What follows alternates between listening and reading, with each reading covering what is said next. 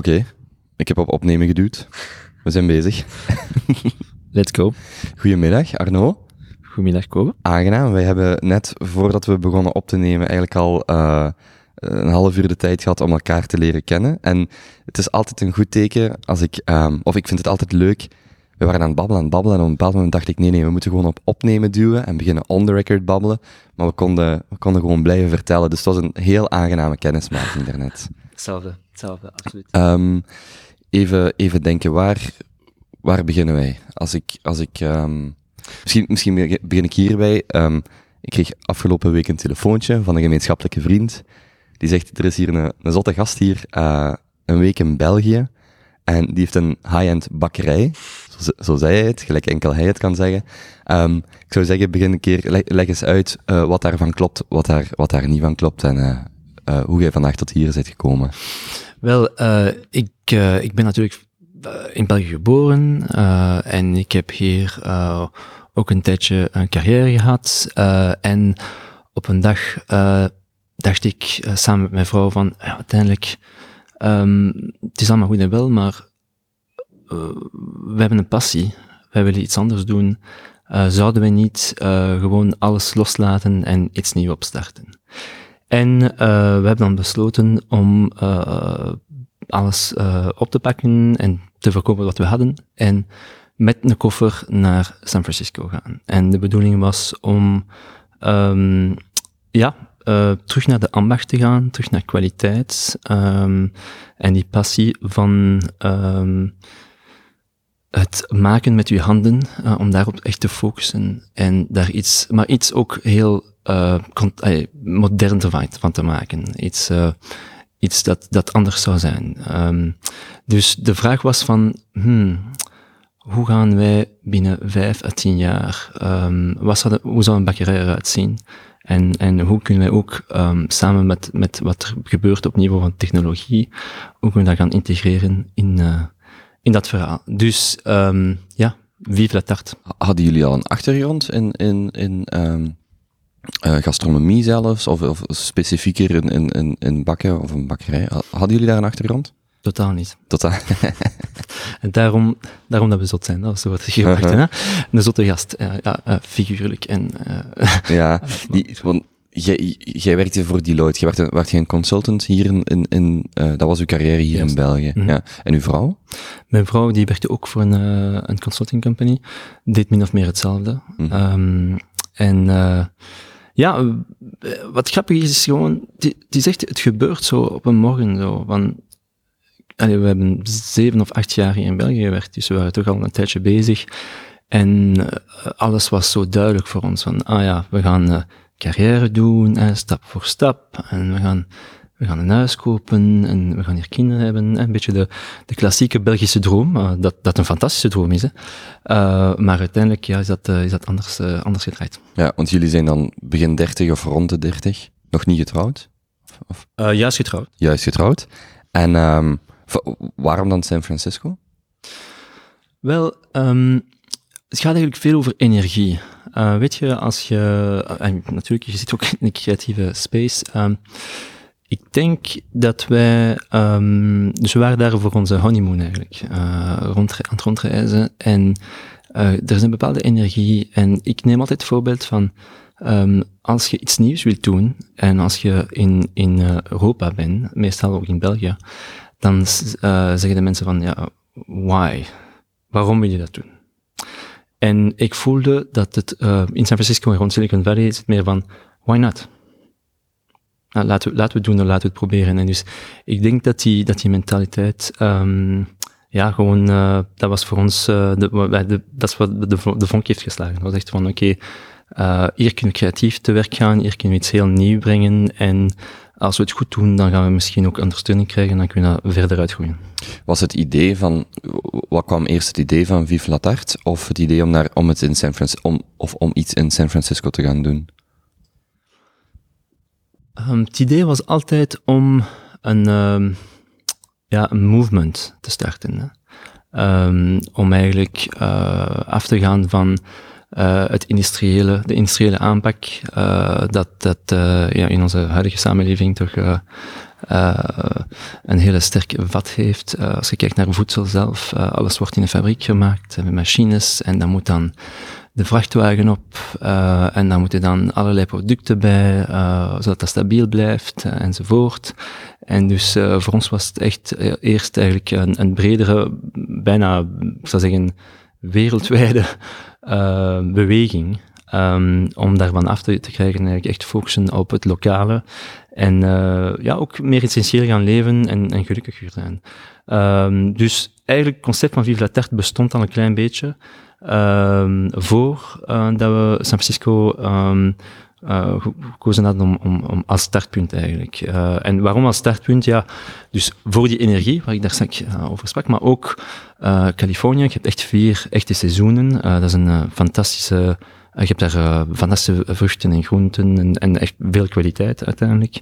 Dus dat is eigenlijk de, de juiste plaats om, om, ja, om daar uh, iets, uh, iets zot zoals Vive la Tarte uh, te starten. En waarom Vive la Tarte? Ja, Vive la Tarte, um, we zijn natuurlijk met taarten gestart, maar nu zijn we, staan we daar, nou, hebben een pak andere producten bij. Uh, en het is, we noemen onszelf, het concept zelf is, is fast artisan. Hè? Dus eigenlijk um, ervoor zorgen dat je, dat je fantastische kwaliteit krijgt, maar toch vrij snel.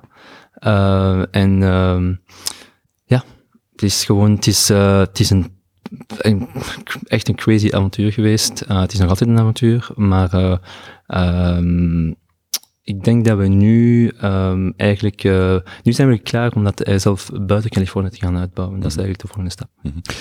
Hoe, hoe was die verhuis naar Californië? Is daar, ik denk dat, wat je net al zegt, hier zal de eerste vraag zijn waarom, en niet waarom niet, maar komt er veel bij kijken om, om volledig te emigreren naar uh, de Verenigde Staten? Er zijn zeker een aantal stappen die nodig zijn. Um, ik denk, en vandaag de dag kan het misschien zelf een klein beetje moeilijker zijn. Uh, omdat ook uh, ja, de laatste zeven, acht jaar is toch een, er is een sterke evolutie geweest in, in de markt zelf. En dat is ook, dat is, ik zou zeggen, dat is een van de eerste contrasten met, met België.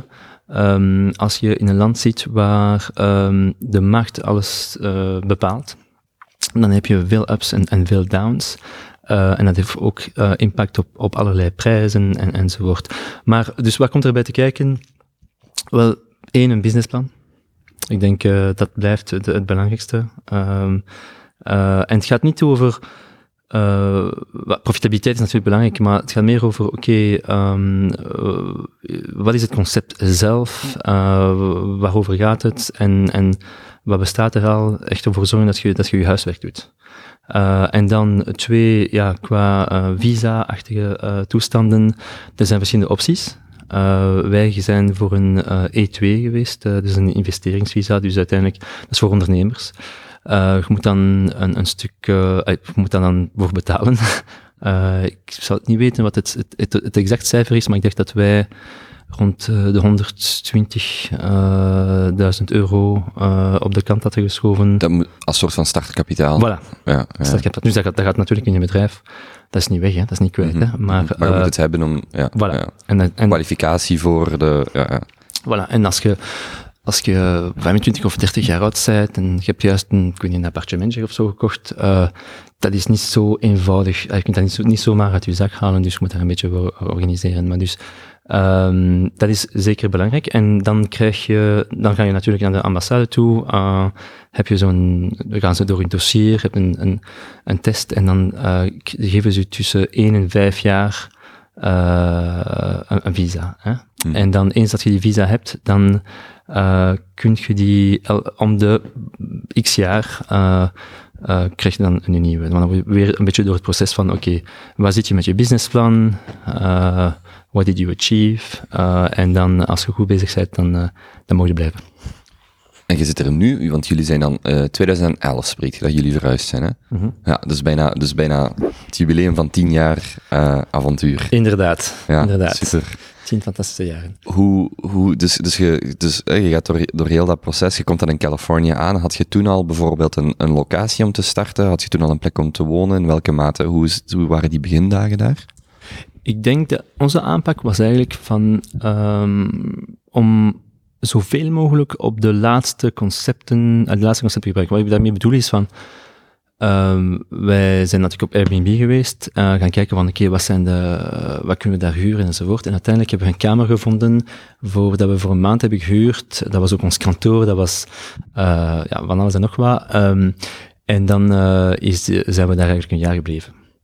Uh, dus, in, die, uh, in die Airbnb? Ja, in die Airbnb. Uh, we zijn vrienden geworden natuurlijk. en dan zijn we daar gebleven. En um, dat is één ding. Ik denk, um, ja, ook bijvoorbeeld we hadden geen website. Dus we hebben dan Twitter gebruikt als een bestellingskanaal. Dus niemand had dat eigenlijk gedaan, vooral gedaan. Uh, we hebben zo'n busje gekocht, uh, dat we van... De, de, volks, de, de oranje... Voilà, oranje bus, uh, zo'n Volkswagen busje van, van een oude meneer in, in Redwood City, dat is in het zuiden van, van San Francisco. daar nog twee uur mee gebabbeld om die prijs naar beneden te brengen, want we hadden bijna geen geld. en, um, en dan zo op dat busje zo een tweet your order. Um, en dan uh, echt heel klein begonnen op, op marktjes enzovoort. Uh, dus je moet, je moet de tijd nemen om te, om te, om te zoeken naar de juiste formule. Hè? Want je kunt, op papier kan je veel doen, maar dan moet je dan ter plaatse nog echt gaan zien van oké, uh, wat willen de mensen eigenlijk en, wat willen ze niet en wat werkt er en wat werkt er niet. Dus we zijn gestart met dat busje op, op een markt. En op een dag komt daar iemand bij en hij zegt zo van tweet your order. Hmm, interessant. what do you mean by that? En we zeiden, oh ja, als je een taart wilt, dan kun je dat gewoon, uh, stuur ons een berichtje op Twitter en dan sturen wij een, een DM'tje terug. En uh, dan komen wij u thuis een taart brengen en dan mocht je betalen met onze telefoon, want je hebt zo'n systeem Square. Mm -hmm. En je zit op je telefoon, dan kun je zo een, een kaart opzetten. En hij had tegen ons van, hmm, that's, that's really innovative. You know what? I'm actually the marketing director of Twitter and I just really love your idea. So let's make a movie about that. Let's make a video about that. And then you can also uh, kan je ook een, een, ontbijt doen bij ons voor onze, op dat moment was dat 600 man. Dus we waren nog klein. Uh, maar dus, uh, dus die interactie met tech en, en ook het integreren van die tech in onze, in onze aanpak heeft, heeft ons sterk geholpen. Wat was de, wie maakte toen de taarten? Julie. Julie, dus Julie, mevrouw Julie, die, ja, is gewoon fantastisch. die heeft eigenlijk, uh, vooraleer dat we vertrokken, heeft hij nog met een bagger gewerkt. ik denk negen maanden of zo. Uh, en op het einde van die negen maanden zei die bakker tegen Julie van, ik denk dat je meer talent hebt dan ik Mm. dus uh, nee, ze heeft, uh, zij is ook ingenieur en ze heeft, ze heeft dat echt in de handen. Dus dat heeft ons heel sterk geholpen. Dus ik zat meer op topline en Julie was echt meer op, op productie en, en operations. Mm -hmm. Die locatie, want wij hebben eigenlijk, ik, ik had u dat misschien op voorhand even moeten vragen, maar ik geloof dat ik ik stond daar straks in de douche om de exacte reden, om de exacte datum te herinneren. Ik denk dat het 26 februari 2016 was dat ik voor de deur heb gestaan bij jullie, want wij waren toen uh, met een bende ondernemers in uh, Silicon Valley en ik had de kans om mee te gaan als student toen nog, ik was 24. En um, wij stonden bij jullie voor de, voor de, voor de, voor die, was dat Hudson? Wacht, wat was het? Nee, de straat was... Um, Howard? Howard Street? Howard Street, ja, Howard was. En um, we zagen daar dus de, dus de, de, de, van buitenaf een prachtige locatie voor, u, voor, voor jullie, uh, uh, voor de productie. Die locatie was ook de eerste daar. Zijn jullie dan begonnen met één productie uh, facility of één productieplek? ja. ja, eigenlijk om ja, ook de, de, de, de vraag daarvoor te beantwoorden. Dus um, wij zijn um, dus de productie zelf van de producten in het, in het prille begin uh, huurden wij uh, een tafeltje in, in de keuken van, van een hotel. Dus in een restaurant hadden zo'n klein beetje plaats in, uh, in een keuken. En dus betaalde ik denk ik duizend dollar per maand. En dus we hadden zo'n tafeltje en een rekje. En, en dan, ja, dat was het. En de eerste bestelling dat we hebben gekregen, dat was van dus in onze aanpak ook. Hè. Dus we zijn gestart op marktjes en zo. En op een bepaald moment was dan, uh, oké, met dat Twitter-verhaal van uiteindelijk moeten we misschien uh, meer B2B, uh, meer een B2B aanpak hebben.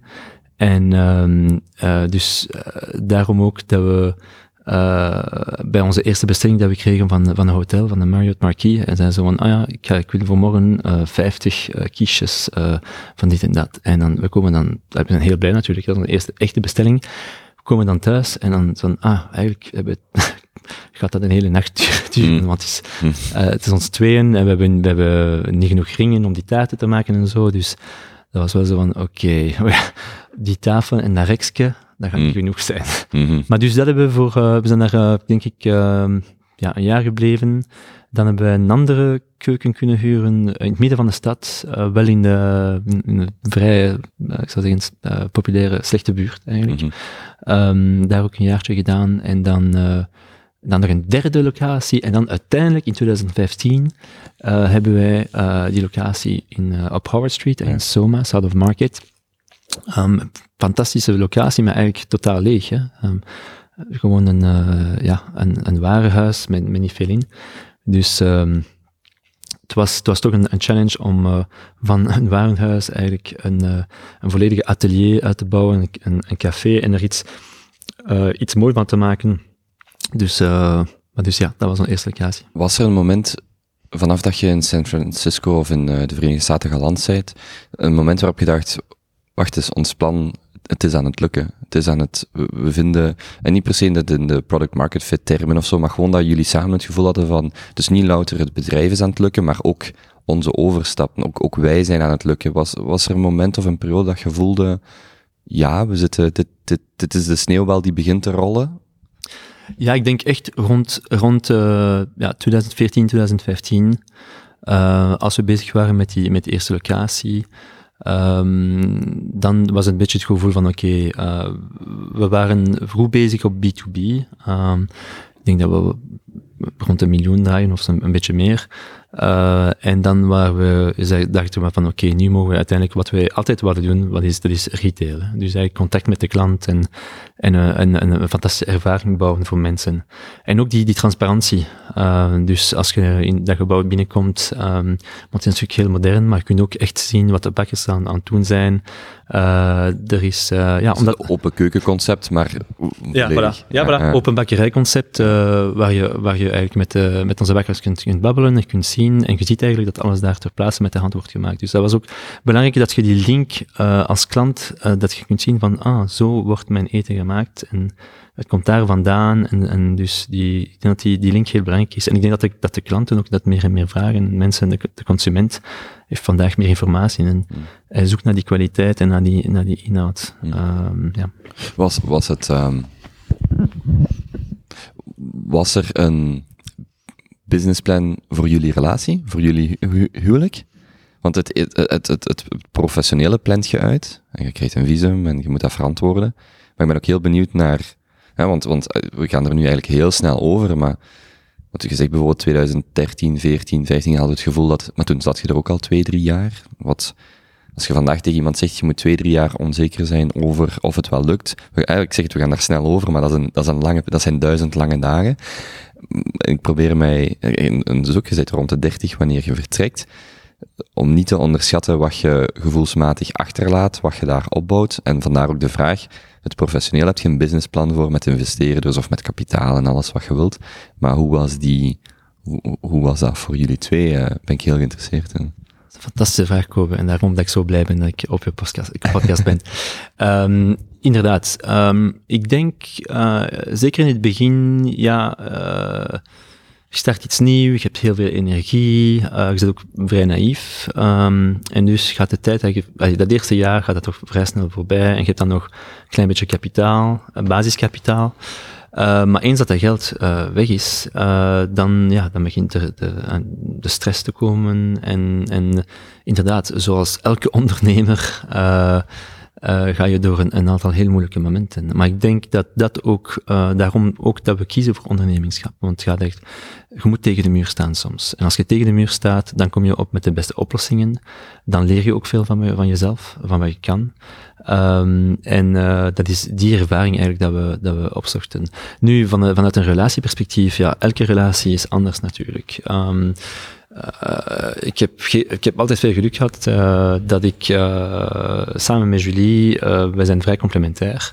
Um, en dus we hebben, we hadden elk onze hoedjes, hè, want het is niet van ik doe maar één ding. we doen elk vier of vijf verschillende dingen. Um, en ik denk dat ons dat, dat zeker heeft geholpen. Maar uh, ja, um, ik kan geen, geen echt advies geven nog eens uh, aan mensen, maar ik denk toch dat het uh, het nog, zelf nog complexer maakt. Want uh, je staat dan met je vrouw in de business en dus uh, uh, wat dan moeilijk wordt is om, om, ja, om niet te veel van de business of daar niet te veel op te babbelen samen als je, als je, als je thuis zit enzovoort. Dus je moet er een bepaalde discipline hebben. dus um, ja, het was, daarvoor hadden we geen plan. We hebben nog altijd geen plan daarvoor. uh, en ik denk, maar ik denk dat je, hoeveel, hoe meer energie uh, je, je, in de business stopt en, en hoe positiever je blijft met de business, dan ook uh, kan helpen met de rest. Want uiteindelijk, het is, het is altijd hetzelfde. Um, de stress, ja, stress of, of, of, tegen de muur staan, um, heeft een impact op alles. Hè? zowel op je werk als het privéleven enzovoort. Dus, uh, maar we hebben samen, door al die grote knopen, we hebben samen kunnen doorhakken. En, uh, en ook op een bepaald moment, ja, um, heb je, is je partner er om te zeggen van, hey, weet je, um, ik heb een oplossing, laten we het zo doen. Hè? Soms als je het niet meer weet, uh, of als je echt op je knieën staat, uh, omdat het een moeilijk jaar was, of een moeilijke maand of zo, dan, dan kan je op, je op je partner rekenen om te zeggen van, luister, uh, ik sta nog recht, ik ga je helpen, let's go. Er zijn veel dingen waar ik op wil, wil inpikken. Ik ben even, even aan het zien die, um, misschien, misschien kort nog de brug maken, uh, over het bedrijf dan. Hoe, hoe is dat dan? Want je zegt, we zijn dan rond 15 Howard Street gegaan, hadden, onze, hadden we die grotere locatie. Hoe zijn de afgelopen vijf jaar daar geëvalueerd? Um, wel, dus 2015 uh, hebben we dus die, ah, midden 2015 hebben we die, uh, onze eerste retailwinkel, uh, café slash restaurant slash atelier geopend. En eigenlijk, um, dat was totaal verlieslatend. In, de, in dat eerste jaar, bijna de eerste jaar en half. Hadden jullie toen investeerders? We hadden toen, ja, uh, eigenlijk uh, familie en vrienden. Mm -hmm. het, was een, het was een kleine som. We zijn altijd heel uh, lean en mean geweest in onze aanpak. omdat we, ja, ten eerste, we hadden niet veel keuze, maar ook, um, allee, we zitten niet, het is geen technologisch bedrijf. Het gaat echt over ambacht. En het gaat over ambacht in, het duurste, in de duurste stad van de wereld. dus, en onze, we hebben goede marges, maar uh, zijn geen marges van 80%. Dus uh, je moet... Uh, het is ook geen massaproductie. Ja. Wat je zelf zegt, het is geen massaproductie. Ja. Het is geen massaproductie. Um, dus um, je moet dat model verder gaan verfijnen. En dus tijdens dat jaar en een half, na 2015, uh, midden 2015, uh, was het echt de vraag van oké, okay, uh, en ook, we moeten métier leren, want uiteindelijk een restaurateur zijn, dat is iets heel anders dan gewoon taart te maken. Hè. Uh, hoe moet dat menu opgebouwd worden? Wat is profitabel, wat is niet profitabel, wat willen de mensen? natuurlijk is het in San Francisco. Ik ben als Belg kan ik begrijpen wat de mensen willen, maar ik blijf toch Belg. Mm -hmm. dus um, ook informatie gaan opzoeken enzovoort. Want dat las ik ook in een ander interview, dat jullie ook duidelijk zeiden, het is niet een Belgian bakery in California, het is een uh, Californian bakery with Belgian roots, om, om, heel, om dat verschil te maken. Hè? Ja, ik denk dat dat verschil heel belangrijk is, um, want het gaat echt over uh, een product maken voor de lokale consument. En ik denk dat dat ook, um, dat blijft het, het, een, een heel belangrijk punt als je succesvol moet worden. Um, ik denk, uh, misschien in de jaren tachtig was het zo van, ah ja, ik open, ik, ik open een uh, Italiaans restaurant uh, in Amerika en is, daar staan vlagjes bij en het is alleen maar Ita mm. Italiaans en zo. ik denk dat, dat de Amerikaanse markt nu geëvolueerd is naar iets meer um, ja, fusie of, of um, een beetje meer hip. zo van, dus, uh, en ook, ik moet zeggen, België is een fantastisch land. We hebben, we hebben een fantastisch eten, we hebben een fantastische cultuur. Uh, maar mensen kennen ons niet zo goed. Eigenlijk zijn we... Veel mensen buiten België. Ja, ja. ik denk, ik denk uh, allee, ze kennen de chocolade en de wafel en zo, maar, maar eigenlijk is de marketing van ons land, uh, moeten we daar nog op, op werken.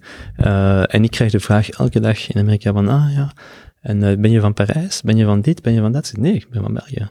Um, dus... Um, dus eigenlijk zou het zou, ik denk dat het zou misgegaan zijn om daar zoiets heel typisch Belgisch uh, te, te, te, willen doen. Uh, ja, in tegenstelling tot iets typisch Italiaans of Frans, waar mensen al een affiniteit mee hebben.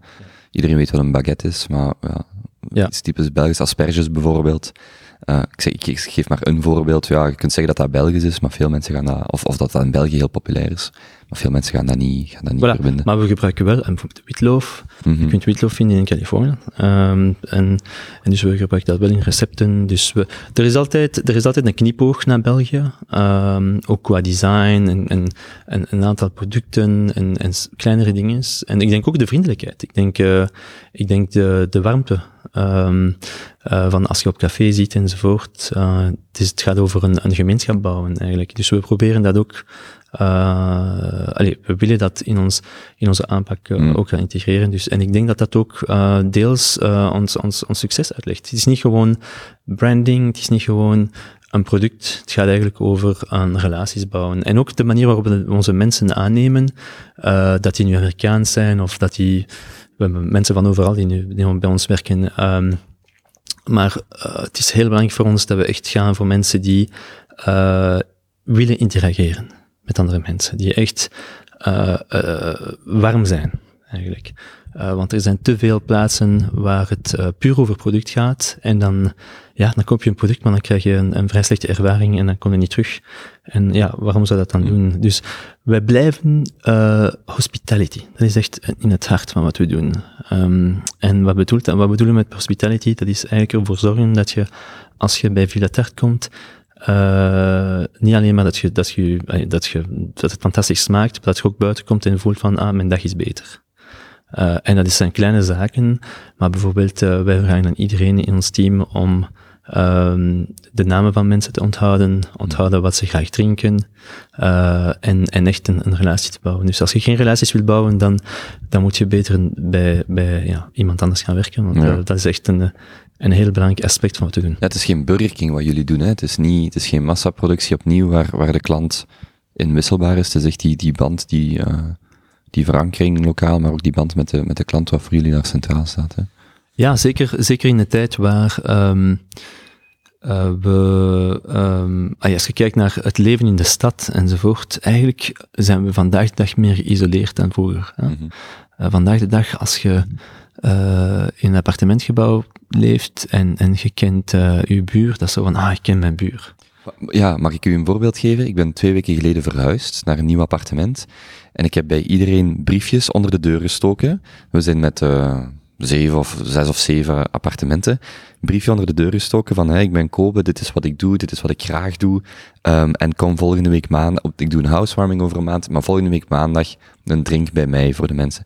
En bijna iedereen zegt, oh wauw, daar heb ik nooit aan gedacht. En ik denk, allee. Dat is fantastisch. Ik, ja, ik vind dat leuk. Ik ga het ook beginnen te doen. Ja, maar dat is superleuk. omdat, omdat wat je zegt, we zijn, we zijn geïsoleerd. Het, het woord waar ik aan dacht is uh, gecompartim, gecompartim, ja, ik kan het niet juist uitspreken. Omdat, ja, com, compartmentalized, denk ik, in ieder geval. De, de, er is heel veel contact tussen mensen, zeker in de stad, maar alles is zo, die en die, op die, in die blok van mijn dag doe ik dit, dan doe ik dat, dan doe ik dat, en er is weinig overlap, en we kunnen het straks nog hebben over werk versus privé, want dat, dat, weet ik dat we, dat we daar ook uh, heel wat ideeën rond kunnen brengen. Maar dat je, um, wacht, hoe kwamen we hierbij? Um, ja, dat, dat, dat dat voor jullie natuurlijk een, een, een, een erg belangrijke poot is om, om die mensen waar dat je bedrijf op bouwt, hè, die, die, die, die, die, die klant, ja, en die klant ook waarderen als niet louter een, een klant die uw, die uw businessmodel valideert, maar ook als een persoon die, uh, voor het interview zeggen, wij maken bijvoorbeeld, uh, wij willen dat mensen die met hun gezondheid bezig zijn, dat, dat er niet allerlei stabilisatoren en zo in zitten, dat wij ook gezonde voeding, dus het is niet louter een klant die uw, die aan uw winstmarge denkt of aan uw, of aan uw omzet, maar het is ook iemand, het is ook een dienst die gebiedt om iemand gezonder te maken of, of te werken aan iets wat breder is dan louter betaal 10 dollar voor. Absoluut. En, en dan, dat is eigenlijk een, dat is een, een fantastisch punt is gemaakt, want is, dat is ook de, het is de essentie van waarom we het met Tart zijn gestart. Eigenlijk uh, hadden wij de indruk dat in onze vorige, vorige carrière dat we, dat we niet echt een toegevoegde waarde hadden voor uh, de samenleving in het algemeen. Mm -hmm.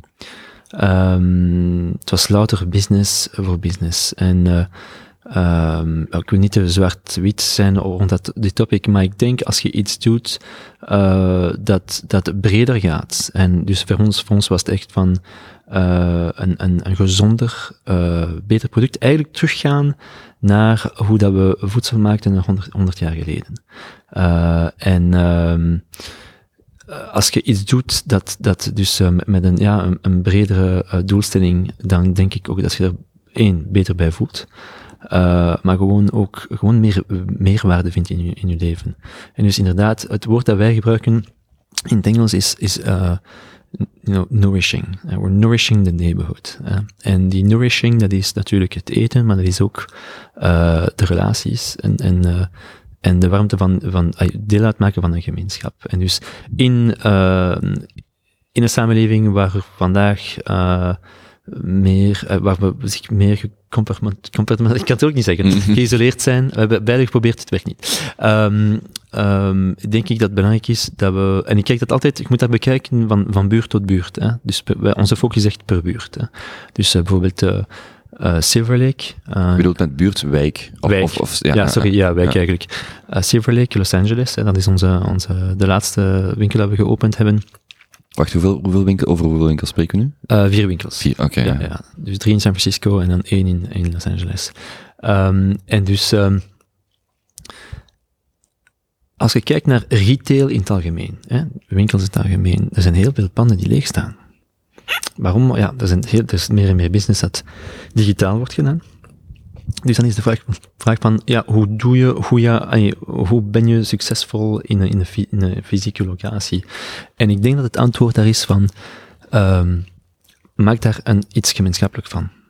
Uh, zorg ervoor dat mensen willen terugkomen. Dat ze iets vinden bij jullie dat, um, ja, uh, meer bijbrengt dan gewoon een, een, uh, een, een transactie. En daarom zeggen we ook van, ja, het gaat over interactie, niet over transactie. En als wij uh, de transactie zelf uh, zouden kunnen, uit de interactie zouden kunnen halen, dat zal zelf beter zijn. Dus een van de doelstellingen dat we hebben met Vilatart in de toekomst, is dat je eigenlijk, uh, dat we technologie gebruiken om, want dan binnen de, de je bestelt iets, en dan krijg je dat, en dan loop je weg. Er is geen betaling. Dus dat die betaling gewoon anders gebeurt om uh, ervoor te zorgen dat, je, dat we alleen maar focussen op, het, uh, ja, op, de, op de, de, de interactie en de, de, wat eigenlijk belangrijk is voor mensen. Dus proberen in de buurt, uh, de warme bakker zijn in de buurt, maar niet alleen maar de warme bakker, ook uh, lokale café, restaurant waar je wilt rondhangen, waar je gaat samenzitten met je vrienden, waar je een meeting gaat hebben, waar je ouders brengt als ze uh, op visite zijn in de stad. Um, en waar er eigenlijk um, voor iedereen iets, iets te beleven is. Is dat schaalbaar? Want, want jullie zijn bezig met uitbreiding naar ook verschillende steden. Hoe, hoe zorg je ervoor, of hoe probeert je ervoor te zorgen dat net die kern van wat jullie doen, dat dat ook doortrekt in andere, in nieuwe locaties? Want je staat er, per, je staat er ook niet meer zelf in. Uh, of je kunt niet op vier of vijf locaties tegelijkertijd zijn. Hoe, hoe, hoe houd je dat toch? Um, ja, dat is een heel goede vraag natuurlijk er zijn, er zijn verschillende aspecten, maar ik zou zeggen dat een van de belangrijkste aspecten echt cultuur is. En uh, wat is cultuur van een bedrijf? Dat zijn eigenlijk een aantal principes en waarden uh, die, die fundamenteel zijn.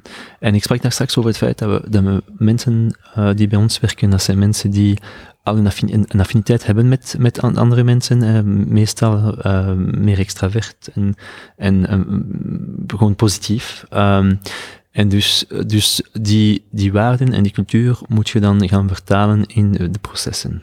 Um, en, en in, de, in de werking van je bedrijf zelf. Uh, en daar moet je ook natuurlijk een laag technologie bij hebben. Um, want bijvoorbeeld, uh, wij zijn nu aan het werken op een systeem dat, uh, dus je, je gaat in de toekomst een, een een membership hebben bij Vivlatart. Dan krijg je een aantal diensten erbij.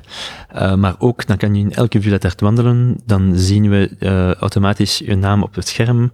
Zien wat je uh, daarvoor hebt besteld. En dan kunnen we echt gaan de vraag stellen van, hey, wil je een cappuccino? En je neemt normaal gezien een cappuccino. Is dat, is dat ja, wil je een cappuccino bestellen of mm. iets anders? Dus echt, we willen ook technologie gebruiken om die ervaring nog beter te maken. Um, dus... Um, ja, dat zijn de- dus die principes zijn heel belangrijk. eh, en daarna ook natuurlijk ja, de echte juiste mensen aannemen en veel, toch veel controle. Ehm, veel eh, ja, ervoor zorgen dat, ehm, dat je eigenlijk een, een, een, heel, eh, dat, je, dat het heel transparant wordt. Dat je business heel transparant wordt, ook vanuit een managementperspectief. Dus Met, met hoe- hoeveel mensen hebben jullie vandaag in dienst over alle locaties? oh, ik zou zeggen, ik ken de laatste cijfers niet, maar ik zou zeggen 75 misschien. Ja. Hoe is de overgang van maker naar manager? Ja, dat is, eh, dat is zeker. eh, Van, van 50 taarten op een nacht met uw vrouw moeten Ja. maken en, en er zelf in staan naar een team aansturen. Want misschien moet ik dat eerst vragen. Staan jullie alle twee ook nog eh, operationeel of, of in het bedrijf?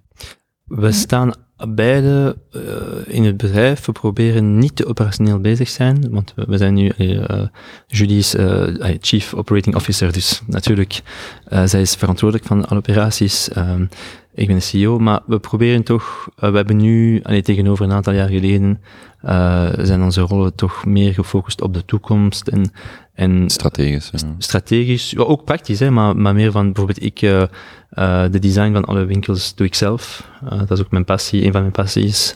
Dus daar ben ik Nu- mee bezig. Daarom weet ik, je kwam hier net binnen in de cowork van Peter en ik zie u direct kijken en naar, weet je, je hebt zo, als je bijvoorbeeld vrienden meepakt naar een expositie, of naar een, naar hier hangen ook een aantal kunstwerken, je hebt altijd, of hier achter ons hangt een foto van een vriend, je hebt mensen die kijken naar de foto, hm? en je hebt mensen die gaan kijken naar, hoe is dat geprint, waar staat dat op, wat zijn de details, of naar de, of naar de schilderijen. Je hebt mensen die kijken, ja, mooi en door, en je hebt sommigen die gaan kijken van, hoe komt dat dat glittert? Hoe komt dat dat glanst? Wel- Welke techniek is dat? Hoe- heeft hij dat gedraaid? En, en als jij hier binnenkwam, zag ik ook kijken, niet gewoon van, ah ja, mooi, mooi, mooi, maar wacht eens, ah ja, wat, zijn hier de, wat zijn hier de details dat andere mensen niet zien? En dus, dus dat, dat verklaart waarom, als je nu zegt, eh, ik ben heel veel bezig met layout of design van die winkels, eh, waar dat, dat vandaan komt. Ja, ik denk, ik denk ehm, zeker in, onze, in onze eh, maatschappij die zo snel gaat en, en waar er toch veel druk is, ehm, en iedereen werkt heel hard, ehm, eh, is het ook belangrijk in, in het design zelf dat je ik ben geobsedeerd door sereniteit. Ik wil echt dat, dat hoe, hoe bouw je sereniteit in een gebouw? Hoe, uh, hoe zorg je ervoor dat als mensen uh, bij jou binnenkomen, dat ze zich echt op het gemak voelen, maar zelf van voelen dat ze een relaxe, uh, dat ze op een relaxerende wijze um, kunnen eten en babbelen enzovoort. En ik denk dat die, die sereniteit, ja, het komt door een aantal principes. Ik denk dat, uh, voor mij is Jap uh, Japanse architectuur en principes zijn, zijn heel belangrijk. Um, was, dat, was dat daar centraal? Wel, iets zoals... Of, of hoe vertalen zij... Sorry, sorry dat ja, ik nee, nee, inderdaad, nee, nee. Hoe, hoe vertalen zij die sereniteit in hun interieur bijvoorbeeld, of in hun, om, in hun belevenis? Minimalisme. Dus niet te veel. Gewoon uh, veel negatieve... Uh, uh, hoe noemen ze dat? Uh, negative space? Negative space, ja, inderdaad. Negative space. Gewoon lege ruimte. Of, nee, ja. niet, niet te leeg. Nee, nee, juist nee. niet leeg, maar, ja. maar juist genoeg. Ja. Uh, twee, um, veel licht en ook um, veel groen. Dus planten of, of, of grote vensters waar je buiten kunt kijken en, enzovoort. Dat is heel belangrijk. En dan het derde, ik zou zeggen wabi-sabi. En wabi-sabi is, en dat vind ik het, bijna het meest belangrijkste, um, dat tijd eigenlijk waarde, nog meer waarde brengt aan, aan een object. Dus hoe ouder het object, um, uh, hoe, hoeveel hoe meer waarde het heeft. En als ik spreek over waarde, spreek ik meer over, meer over het feit dat um, uh, patina. Het gaat eigenlijk over de patina van iets. Wat is patina? Patina, dat is... ik heb het woord nog nooit gehoord. Ah, patina, dat is... Wel, stel je voor... Ik zal, ik zal een voorbeeld nemen. Hè. Um, kijk naar een, koffiemachine, een espresso-machine, zo'n Italiaanse machine. Um, wel, uh, ik spreek nu over een, over een oudere versie daarvan. En stel je voor, die is uh, 80 jaar in gebruik geweest in een cafeetje hier in Antwerpen. Hè? En die is een beetje geroest. En de kleur is er een beetje af. En, um, maar die heeft dus 80 jaar geleefd. Wel, voor met het wabi-sabi-principe heeft die, machine, heeft die machine vandaag meer waard. Omdat hij die patina heeft, dus die is, hmm. je ziet dat hij geleefd heeft eigenlijk. Uh, en dus dat brengt een meerwaarde bij. Ik weet niet of dat duidelijk is. Ja, ja, ja, maar dus, ja. En hetzelfde met, met uh, ik weet een oude fiets of een, uh, ja, ik, ik, hou ook van, van, van, van oude wagens en zo. Als er, als er, het feit dat het geleefd heeft, is, maakt deel uit van het design. Hmm.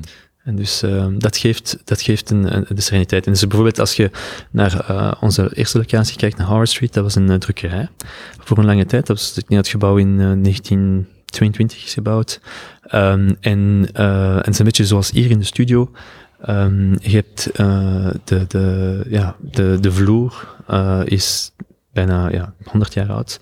En we hebben die gewoon uh, met zo van die uh, een diamond grinder, we hebben dat gewoon een beetje ja, laten, uh, laten, ja, ik weet niet, eigenlijk gewoon een, een, een heel klein stukje ervan afgehaald, om eigenlijk de inktpatronen die daaronder zaten hmm. beter te kunnen tonen. Dus dat is echt die patina, die 80, 90 jaar van inkt die daar in die vloer stond, daar beter uit te halen en, daar, en, en eigenlijk echt die link met, met de geschiedenis van dat gebouw eh, die link te maken. Dus dat is een van die voorbeelden mm.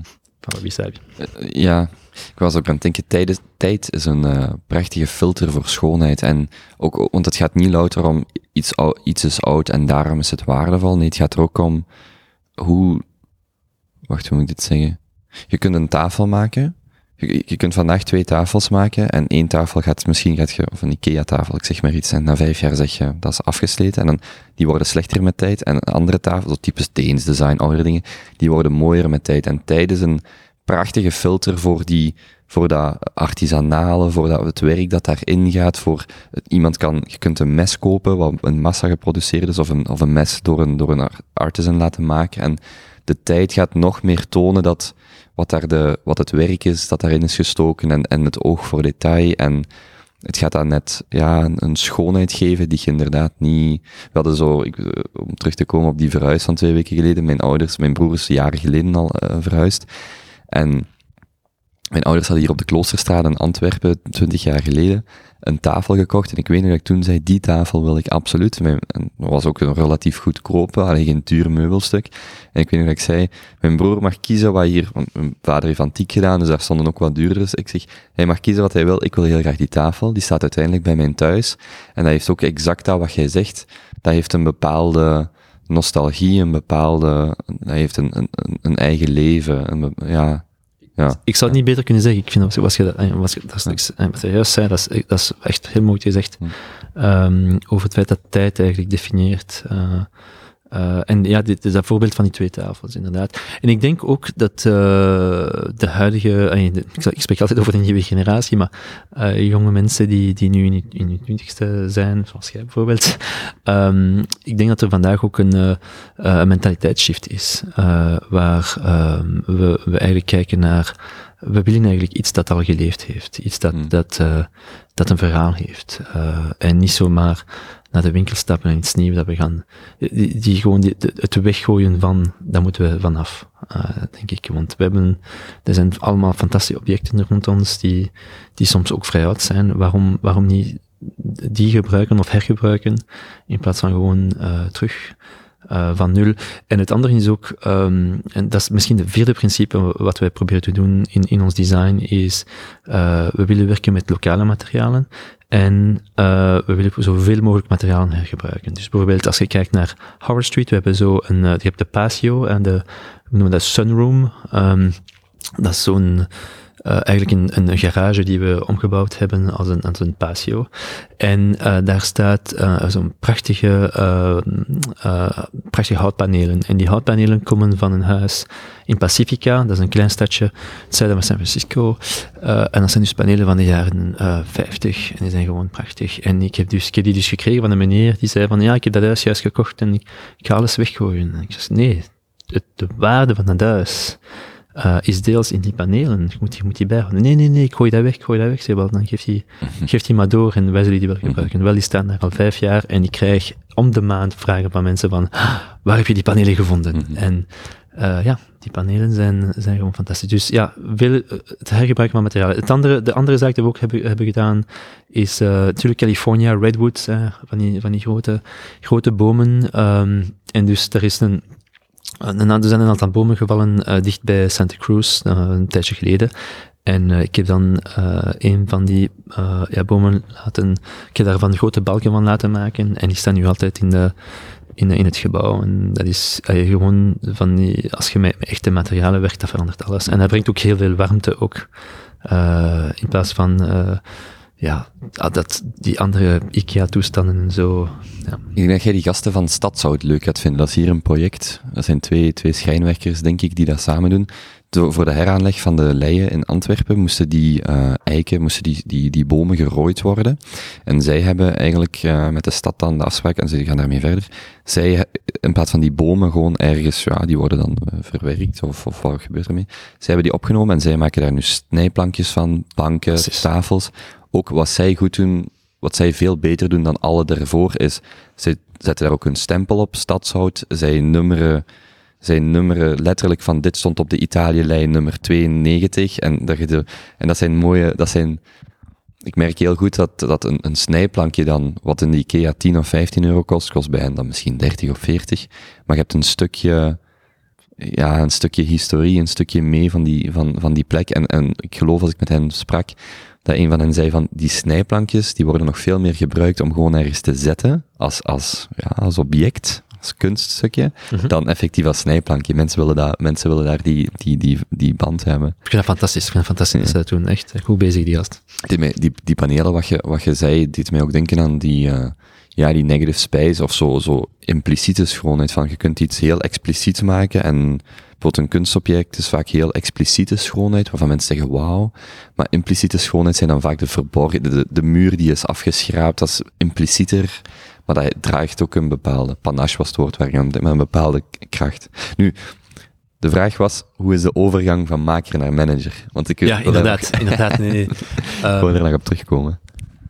Wel, ook als je, uh, dus in onze vroege carrières, um, uh, waren we dus meer bezig met, uh, ja, uh, als bedrijfsconsulenten. Hè. En als, als bedrijfsconsulent, dan ben je normaal gezien, dan werk je samen met mensen die min of meer hetzelfde profiel hebben als jou, ook misschien aan de business school zijn geweest en zo. En dus dan ben je gewoon om een beetje zo'n helikoptermanager te zijn. Um, en dus het, het, wat wij echt, wat, wat super interessant was, maar ook heel moeilijk voor ons, was om eh, van die helikoptermanager aanpak eigenlijk een echte gedetailleerde manager worden. Waar je eigenlijk uh, elke stap en, en bijna elke, binnen elke functie uh, moet gaan definiëren wie, wie wat doet en, en wat zijn de stappen, wat zijn de stappen daaronder enzovoort. Dus echt in een deep dive dat je moet doen. En dat maakt het ook heel interessant, want ik ben natuurlijk, ik, heb, ik ben geen, geen bakker. Um, maar als je dan in de inhoud gaat van wat een bakker doet, uh, elke dag, en, en echt uh, verder en verder pusht, en eigenlijk de, de aanpak van een consulent gebruikt om uh, ook een aantal zaken te challengen hè, en, en zelf anders te doen, dan wordt dat heel interessant. Maar dus het, het was wel veel werken en vrij zwaar om van die, van die helikopteraanpak, conceptuele aanpak, naar iets heel, heel pragmatisch te gaan en, en praktisch. Um, nu, Um, wij zijn niet de eerste natuurlijk die, die zo een business uit, uit, uit, de, uit de grond stampen. Dus uh, ik denk ook veel kijken naar, uh, naar wat andere mensen doen in, in de business. Um, en, en wat ook fantastisch is in, in onze business van de restauratie en food in, in het algemeen, is dat um, ik denk niet dat we naar elkaar kijken als, als concurrenten, uh, maar meer, dus we hebben heel veel vrienden in, in de hmm. industrie en uh, die vrienden helpen ons. Uh, mensen die al 30 jaar of 40 jaar um, bezig zijn, mensen die 100 locaties hebben, 1000 locaties hebben.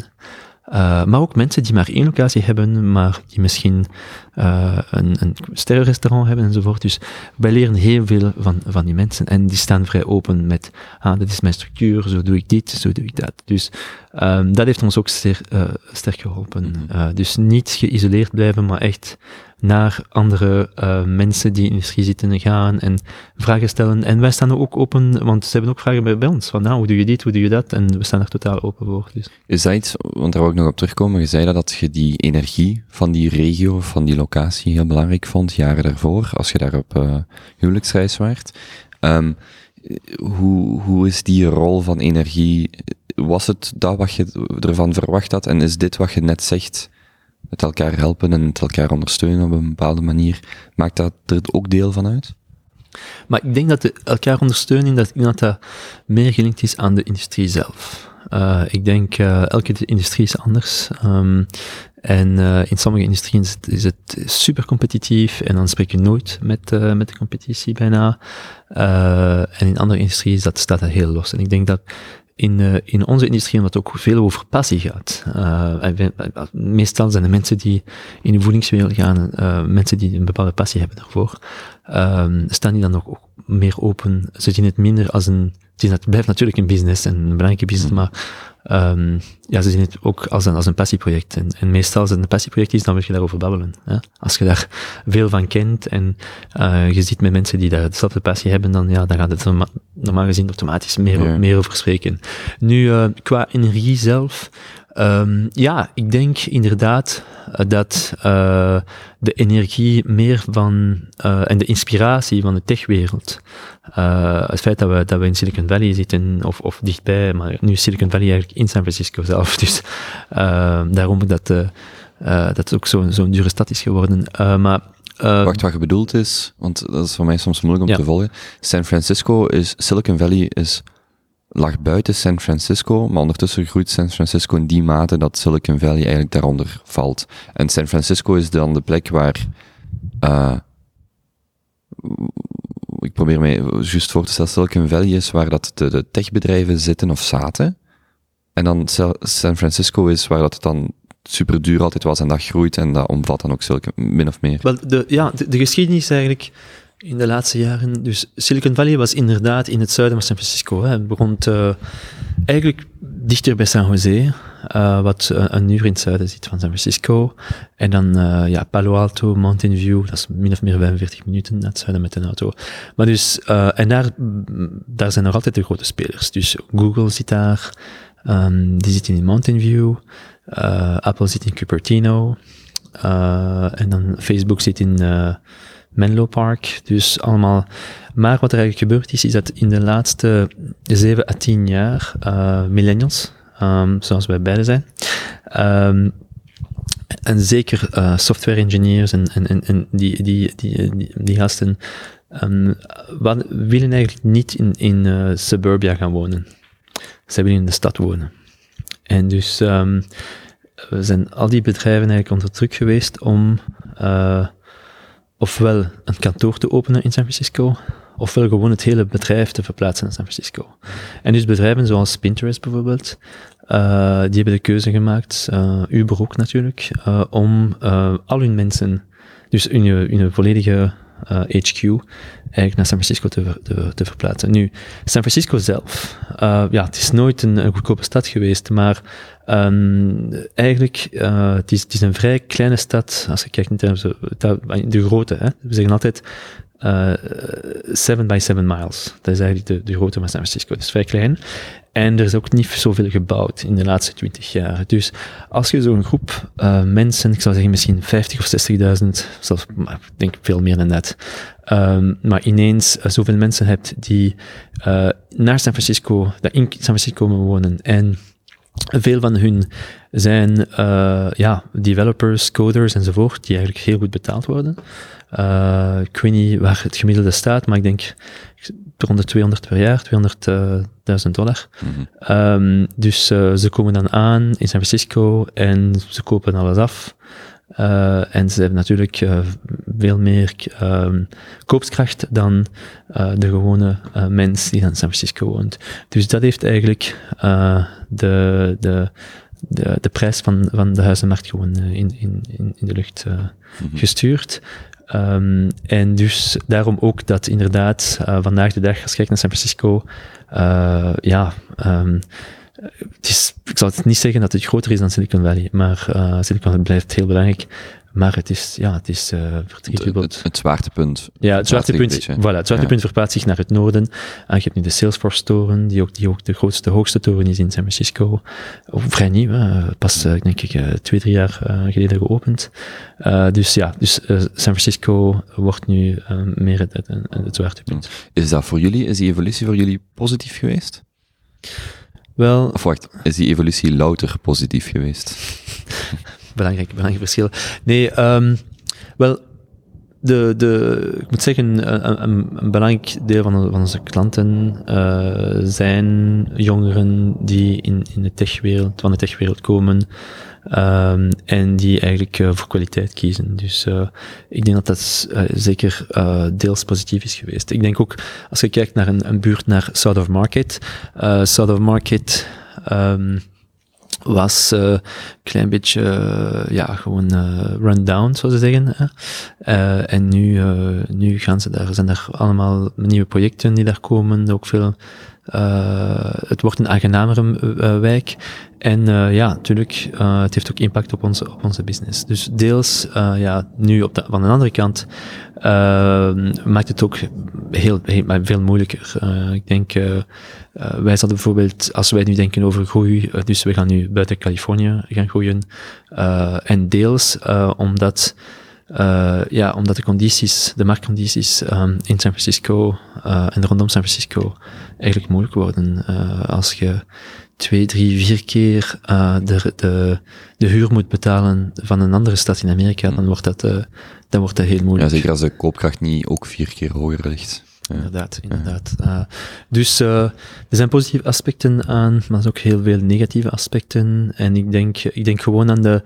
Uh, ik sta natuurlijk ook met de, met de gewone mensen in San Francisco. En, en ik denk dat het heel moeilijk is. En, en zeker, ja, het is ook Amerika, dus er, geen, er is geen vangnet.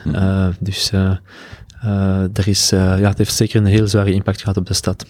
Hebben jullie het geluk gehad om vastgoed te kopen, jaren geleden? Te kunnen kopen. Oh, dat zou fantastisch zijn geweest. Ja. Um, nee, uh, we, hebben, we hebben het geluk gehad om vastgoed te kopen voordat we vertrokken. Dus we hebben een beetje vastgoed in België, maar uh, nee, dat konden we niet. En, uh, en ja, ik heb, we hebben plaatsen zien echt dubbelen in prijs. Mm -hmm. En als je dat ziet over een periode van vijf jaar tijd, dat is echt, dat is niet te doen. Dat is iets dat je in België nooit zou zien.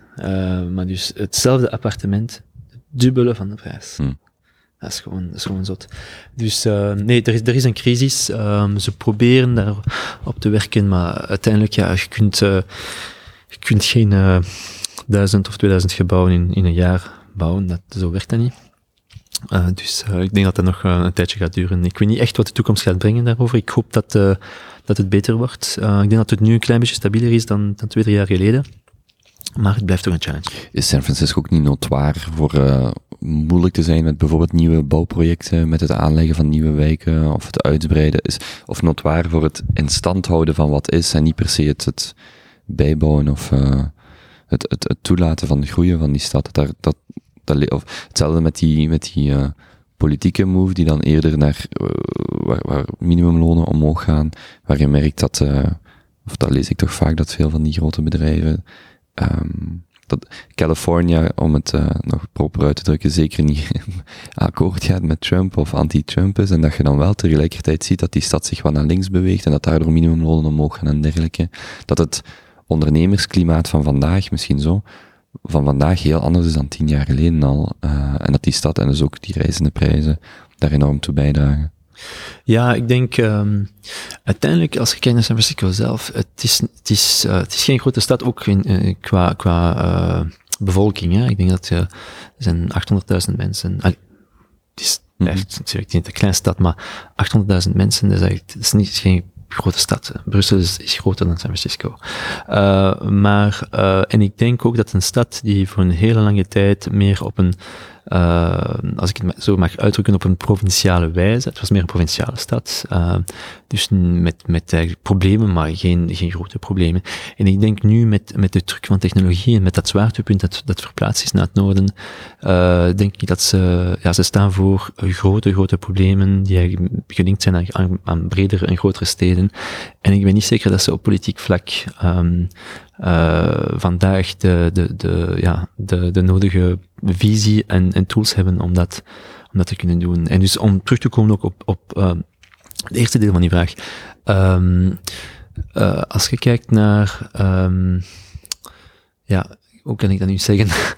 um, ze waren dus, de, inderdaad, het is, het is een plaats waar het, het, het was moeilijk om, om een nieuw project, en zeker qua bouw en zo, hè, om daar iets, er waren heel veel regels en er zijn altijd veel regels. Maar doordat er zoveel regels waren, hebben ze niet, niet genoeg gebouwd in de laatste twintig jaar. En nu, dat er een crisis is, nu gaan ze, uh, gaat het de andere kant op. Waar, ze, waar je eigenlijk, uh, waar ze een pak van die regels hebben weggedaan, misschien zelfs te veel. En dan krijg je het andere probleem uh, van, oké, okay, we bouwen van alles en nog wat. Ja, wildgroei. Voilà. Dus dat, die, die pendulum gaat, is te extreem. Ja, van, van ene extreme kant aan de andere extreme kant. En, uh, ja, en het contrast met, met, met, met een land zoals België en met steden zoals Antwerpen en, en uh, Brussel en Gent enzovoort, is, is gewoon, uh, ik denk dat we hier gewoon, uh, ja, we, we doen, ja, we hebben gewoon een, een, een, meer evenwichtige aanpak. En ik denk dat dat echt betaalt in, op termijn, dat, dat er ja, gewoon het, wordt, het worden betere steden, beter en beter. En dat, dat, contrast is echt uh, flagrant. Zeker deze keer, ik ben nu al een jaar niet meer in België geweest. En ik heb het geluk gehad deze week om uh, met, met onze vrienden en investeerders enzovoort een beetje rond het land te gaan. Um, en uh, het ziet er heel goed uit. Het ziet er echt heel goed uit. En zeker Antwerpen, zeker Gent, zelf Brussel. en en ja, veel andere plaatsen. Waar let jij dan op, om te weten of het goed gaat? Maar ik zou zeggen, ten eerste urbanisme zelf. Uh, wat is er veranderd sinds de laatste keer dat ik hier kwam? Wat is er gerenoveerd? Welke buurten zijn geactiveerd? Um, wat zie ik in die buurten? Uh, bijvoorbeeld, ik was hier een beetje rond aan het wandelen in, in Antwerpen. Ik zie heel veel cafés, ik zie cafécultuur, maar echt kwaliteitskoffie. Mm -hmm. uh, is fantastisch. Ieder doet, doet dit een beetje op zijn eigen wijze. Het is geen copycat. Het is, ik doe mijn eigen ding, ik heb een, ik heb een missie. Um, en ik zie dan natuurlijk, er zijn altijd veel, veel fietsen in Antwerpen geweest, uh, maar ik kijk bijvoorbeeld naar Brussel, veel meer fietsen dan vijf jaar geleden, uh, veel meer uh, groenere opties om van links naar rechts te gaan. Dus ik denk, ja, en ik denk ook dat we, dat we misschien meer focus hebben op, op alles wat te maken heeft met carbon footprint en zo. Dus ehm, ik denk dat de dat we op de juiste weg zijn. En ik denk dat, uh, dat we nu moeten gaan focussen op de, wat de Europese droom is, tegenover die Amerikaanse droom. Hmm. Wat mij ook bijvoorbeeld, als ik naar Amsterdam ga, valt mij dat heel hard op, is dat de Belgische steden, zelfs de centrumsteden, al bij al relatief betaalbaar zijn. En dat je niet zo dat effect hebt van een, uh, een echt aanzuigeffect. Gelijk Amsterdam is gewoon veel te klein voor de rijkdom dat daar zit en dat duwt dat enorm omhoog. Maar ik reed over laatst door Amsterdam en ik vind dat, ik vind dat op zich positief. Maar voor de niet, uh, parkeer, voor de niet-bewoners ging parkeren 6 tot 8 euro per uur om die auto's buiten te houden, dus terecht. Maar dat is iets wat, dat ziet je zelfs in Brussel, Antwerpen, zo'n dingen gaat je hier nog niet zien. En de, de, betaalbaarheid valt mij, valt mij hier altijd op als ik naar andere grootsteden ga. Die European Dream, als, als, als ik u dan vraag, waar, waar, waaruit bestaat die dan? Want je zit met een cultureel verschil, hè, de waarom en niet de waarom niet. Um, of stel ik kom morgen terug naar België oh, en je zet, u terug hier, hoe, uh, hoe draagt je die European Dream uit? Wel, ik denk, ik denk de European Dream, is overal toepasselijk. Uh, maar ik denk de European Dream gaat eigenlijk over de keuze te maken van uh, wat is eigenlijk essentieel. Um, en en wat is echt levenskwaliteit? En ik denk dat levenskwaliteit en de notie daarvan uh, is eigenlijk van, oké, ik, um, ik wil comfortabel leven, maar ik heb ook geen kast van een huis nodig. Um, ik wil uh, gaan werken en ik wil graag dat dat werkt niet te ver van thuis is, dat ik niet een uur of een half uur in mijn auto moet staan.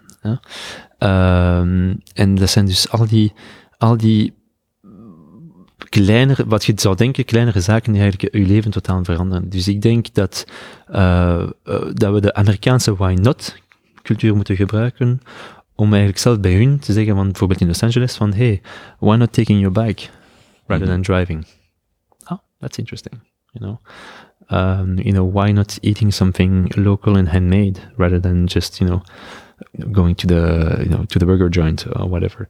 Dus, um, uh, en dan zeker als het gaat over, over milieu, um, en milieu en klimaat en zo. Ik denk dat we een, nuchtere, een, een nuchtere zicht hebben daarop. En ik hoop dat wij en niet alleen maar de, de, de Denemarken enzovoort van deze wereld, maar dat wij samen als Europa de lead nemen op, op die, die zaken. Want ik denk dat we dat echt het verschil kunnen maken. ik vind het een beetje flagrant. Ehm, ik vind dat ze, ook in Californië, dat eigenlijk gezien is als tussen haakjes de groenste, de groenste staat in Amerika. Eigenlijk zijn de mensen daar nog niet echt genoeg op gefocust. er zijn er altijd um, te veel auto's, te veel trajecten die met de auto worden gemaakt, die niet nodig zijn. En te, te, veel consumptie die eigenlijk niet in, de juiste richting gaat. Dus ik denk dat wij als Europa ook ons moeten imposeren. Hm. Ik nog even terugkomen op die...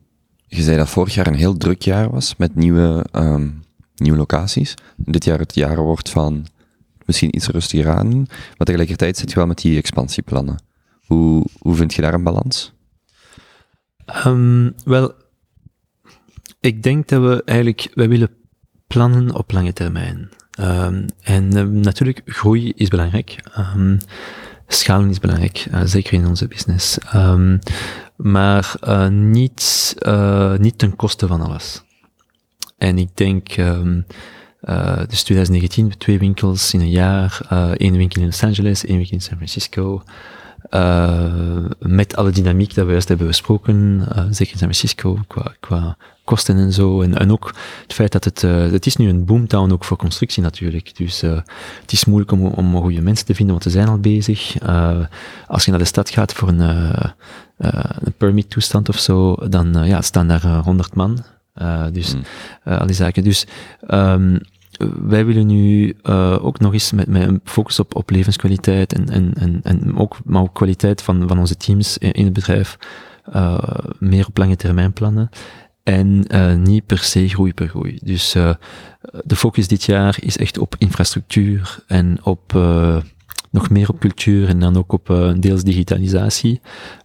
dat moet eerst echt um, geïmplementeerd worden, vooraleer we voor de volgende, uh, de volgende golf gaan. En de volgende golf gaat misschien geen twee winkels zijn, maar misschien meer.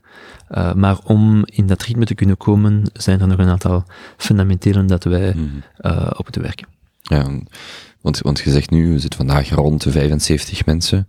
Dat kan zomaar in, niet, niet per se dit jaar, maar over de komende jaren echt vermenigvuldigen nog, afhankelijk van hoe dat die locaties werken. Maar voordat je daar staat, zijn er nog een aantal basis springplanken of uh, basisfundamenten die, die in orde moeten gemaakt worden, zodat je jezelf dan, zodat je die rust kunt bewaren op langere termijn. Absoluut, en ook, um, ja, uh, maar ik denk ook, um, de, de technologie is nu meer en meer toepasbaar in elke business. Hè.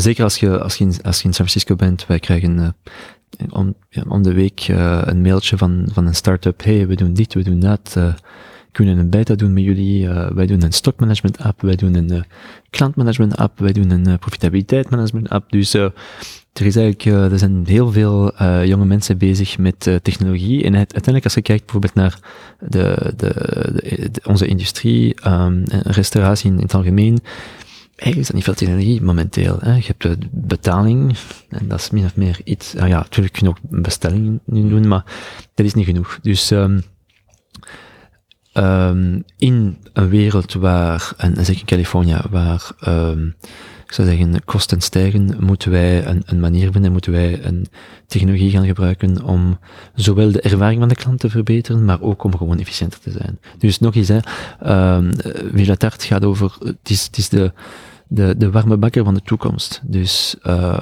wij moeten, wij zijn constant mee bezig met wat wil dat zeggen in de toekomst? Wat, wat komt er? Hoe kunnen wij, hoe kunnen wij nog uh, uh, beter zijn? Um, en hoe kunnen wij die technologie gaan gebruiken? Want technologie is er en het blijft. Uh, en, en we kunnen ook niet koppig tegen technologie gaan. Ik denk dat dat, dat is niet realistisch. Dus uh, hoe kan je het gebruiken voor, voor een positieve impact in, in je ervaring en je bedrijf in het algemeen? Ondertussen bent je vader geworden. Inderdaad. Over impact gesproken. Welke impact heeft dat op jullie en uw leven gehad? Dat is, fantastisch natuurlijk. Um, ja, een zoontje. Zoontje, ja, Hayden, juist, juist uh, twee jaar. Um, ja, um, het is natuurlijk, en elke, elke ouder gaat dat ook zeggen natuurlijk, uh, het, is, het is een, een, fundamenteel, een fundamentele verandering, positieve verandering natuurlijk in het leven. En um, het geeft je nog meer zin naar essentie. Het geeft nog meer, um, ik zou zeggen, uh, duidelijkheid over wat echt belangrijk is in het leven en wat minder belangrijk is in het leven. Maar nu echt, ja, zeker met de aankomst van heden, um, uh, en als je kijkt naar de, de infrastructuur in Amerika, de ondersteuning, er is bijna geen ondersteuning. Dus wij, dus uh, Julie, mezelf en Heden zitten daar met, met ons drietjes. En onze kat, uh, Milo, uh, zitten we daar uh, in, ja, in, in, de Bay Area. En ja, onze, onze families zitten beide in, in België, dus dat is niet altijd eenvoudig natuurlijk. maar ik denk, ik denk het lange termijn denken. Dus we dachten al lange termijn, maar ik denk nu, als je een kind hebt, ook van mm -hmm. hoe gaat die wereld eruit zien en wat kan ik vandaag doen om, om, om tenminste de, de, om, ja, om in de juiste richting te gaan. want ik denk dat we vandaag in het algemeen als, als, uh, als beschaving, uh, zeker de westerse beschaving, dat we uh, een beetje te ver zijn geweest in alles wat met ja, overproductie en, en, en, en, die zaken. Dus ik denk dat we nu een nieuw model moeten bouwen, of tenminste een, een, ons model meer op een alternatieve weg te gaan zetten. Dus ik denk dat dat perspectief heel belangrijk is. Um, en natuurlijk, hij test ook al onze producten. En dus, uh, ja, ik denk voor hem, voor hem, ja, het is natuurlijk nog altijd klein, maar uh, het is ook een ervaring voor hem, want uh, hij reist met ons naar de verschillende winkels, hij ziet zoveel mensen, er is heel veel interactie en, en heeft, ik denk dat hij ook begrijpt wat de link is met, met het product. Dus dat is een, ik denk dat hij, ja, het feit dat, dat hij in, met ons in die wereld zit, denk ik dat het ook een, hopelijk op lange termijn ook uh, een, een, vrij positieve impact gaat hebben. Of, ja. Is hij een Californian baby with Belgian roots of een Belgian baby in California? Uh, well, ja, yeah, Californian baby with Belgian roots, mm. indeed. Um, en dat was, het was ook moeilijk voor ons uh, om een keuze te maken van, van talen en, enzovoort. Van oké, okay, uh, gaat hem gaat hem vier talen spreken, perfecte Belg te zijn, plus, plus Engels, uh, drie talen, twee talen enzovoort. Dus uh, uh, momenteel is het maar twee talen en hopelijk... Jullie voeden hem Nederlandstalig thuis op? Dus Engels eigenlijk momenteel en dan Frans thuis. Frans? Spreek Frans, ja. Jij en jullie spreken ook Frans? Ja, wij spreken ah, Frans. Ja, oké, oké. Ja, ja. Um, ja, dus dat is de keuze, ja. Het was, het, was, het was een keuze en we zullen zien wat er mee gebeurt. Mm -hmm. Is hij al, uh, hij is wel mee naar België gekomen? Of nog niet? Ja, ja, ja, ja, ja. absoluut. Ja, ja, ja. ja, absoluut. En ik vind dat heel tof om, om hier met zijn neefjes en nichtjes uh, uh, rond, rond te spelen. Dus ja, nee, um, het, is, het is zeker, het is niet altijd eenvoudig. Um, als de familie zo ver staat. Dat is juist, dat is, dat is niet eenvoudig. Ja, dat is ook een keuze. nu, ze zijn vrij flexibel. We hebben geluk dat uh, mijn, uh, mijn ma komt uh, een aantal keren per jaar, of wij komen naar hier. We doen ook vakanties samen in Frankrijk met de hele familie en zo. Dus we proberen daar toch een, een klein evenwicht in te krijgen, maar het is niet altijd eenvoudig, mm -hmm. De, de, de lange termijn, het is ook wel de intentie om in de VS te blijven. Het is niet, de, de lange termijn, zit wel België nog in jullie hoofd of een andere plek? Um, ja, we staan daar zeker open voor. Uh, ik denk, uh, eens dat je die stap doet naar uh, ondernemingschap en, en de stap naar, naar, om in een ander land te gaan wonen, en je hebt dat, je hebt dat ook meegemaakt, hè, ehm, is, eens dat je het één keer hebt gedaan, dan, dan sta je open voor, voor andere projecten. Ik denk ook, dat is ook het verschil, denk ik. Um, ik denk dat we, we zijn gestapt uit het concept van carrière, dat we echt, staat achter ons, en nu zitten we echt in het concept van projecten. En daarom ook, ik krijg veel de, vra de vraag van, ja, um, uh, zijn er andere zaken die je wilt doen? En ik zeg, ja, ik doe nu al andere zaken. Mm. Ik help nu alle uh, andere ondernemers om, om hun bedrijf op te starten in Amerika. Dus uh, ik heb samen met, een, met, een, met, mijn beste vriend eigenlijk, die, die ook in Californië woont, helpen wij jonge ondernemers om, om hun ideeën uit te werken, om een pitch deck te doen, om investeerders te vinden. Um, en dus dus die notie van, van carrière moet, denk ik, eh, moet veranderen. Het gaat over, um, en we spraken daar, daar straks ook over, en daar ben je ook mee bezig, over uh, echte projecten. En, en passieprojecten en, en andere projecten, maar eigenlijk denk ik dat je als je, en dan kom ik op, op, dat, op dat onderwerp terecht, terecht van Als je iets doet met passie, um, ja, dan, is, dan voelt dat totaal anders aan en dan kunnen we ook veel verder gaan. Uh, en ik denk ook dat um, ons schoolsysteem in het algemeen uh, moet, moet evolueren. Ik denk dat we bij elk kind, uh, één, moeten een kind helpen de, uh, zijn talenten te identificeren en ontwikkelen. En twee, we moeten een kind helpen een, een passie vinden. En als je die twee zaken kunt samenbrengen, dan denk ik dat je echt goed bezig bent. En ik denk dat we, dat, dat is iets dat we niet genoeg doen. proberen mensen in een hokje te slaan, van ah, je moet dat doen, je moet dat doen, je moet dat worden. nee, nee, totaal niet. Um, dus dus ondernemingschap gaat eigenlijk over, uh, ook sterk over die, die zaken van, uh, gevoeld uh, diep uh, in je hart, maar ook in je hoofd van, tja, ik wil iets anders doen, of er is iets anders voor mij, um, en, en dan neem je de beslissing van, oké, okay, ik ga dat eigenlijk doen. Dus ja, talent en passie, die twee samen, ik denk dat dat de juiste formule is. Om, hmm. om gelukkig te zijn en, en dan hopelijk met, met een klein beetje geluk en, en de juiste timing ook succesvol te zijn. Ja, het is ook heel moeilijk omdat je, je botst vaak tegen het onzichtbaar. Of je hebt die, dat kwantitatief en dat kwalitatief. En dat kwantitatief is ik verdien x euro per maand, of ik heb die wagen, of ik heb die titel. En dat is makkelijker om te vergelijken, dat is makkelijker om uzelf een, een comfortabel gevoel misschien te geven met ik ben met het, ik zit op het juiste pad of ik heb x huis of x lening.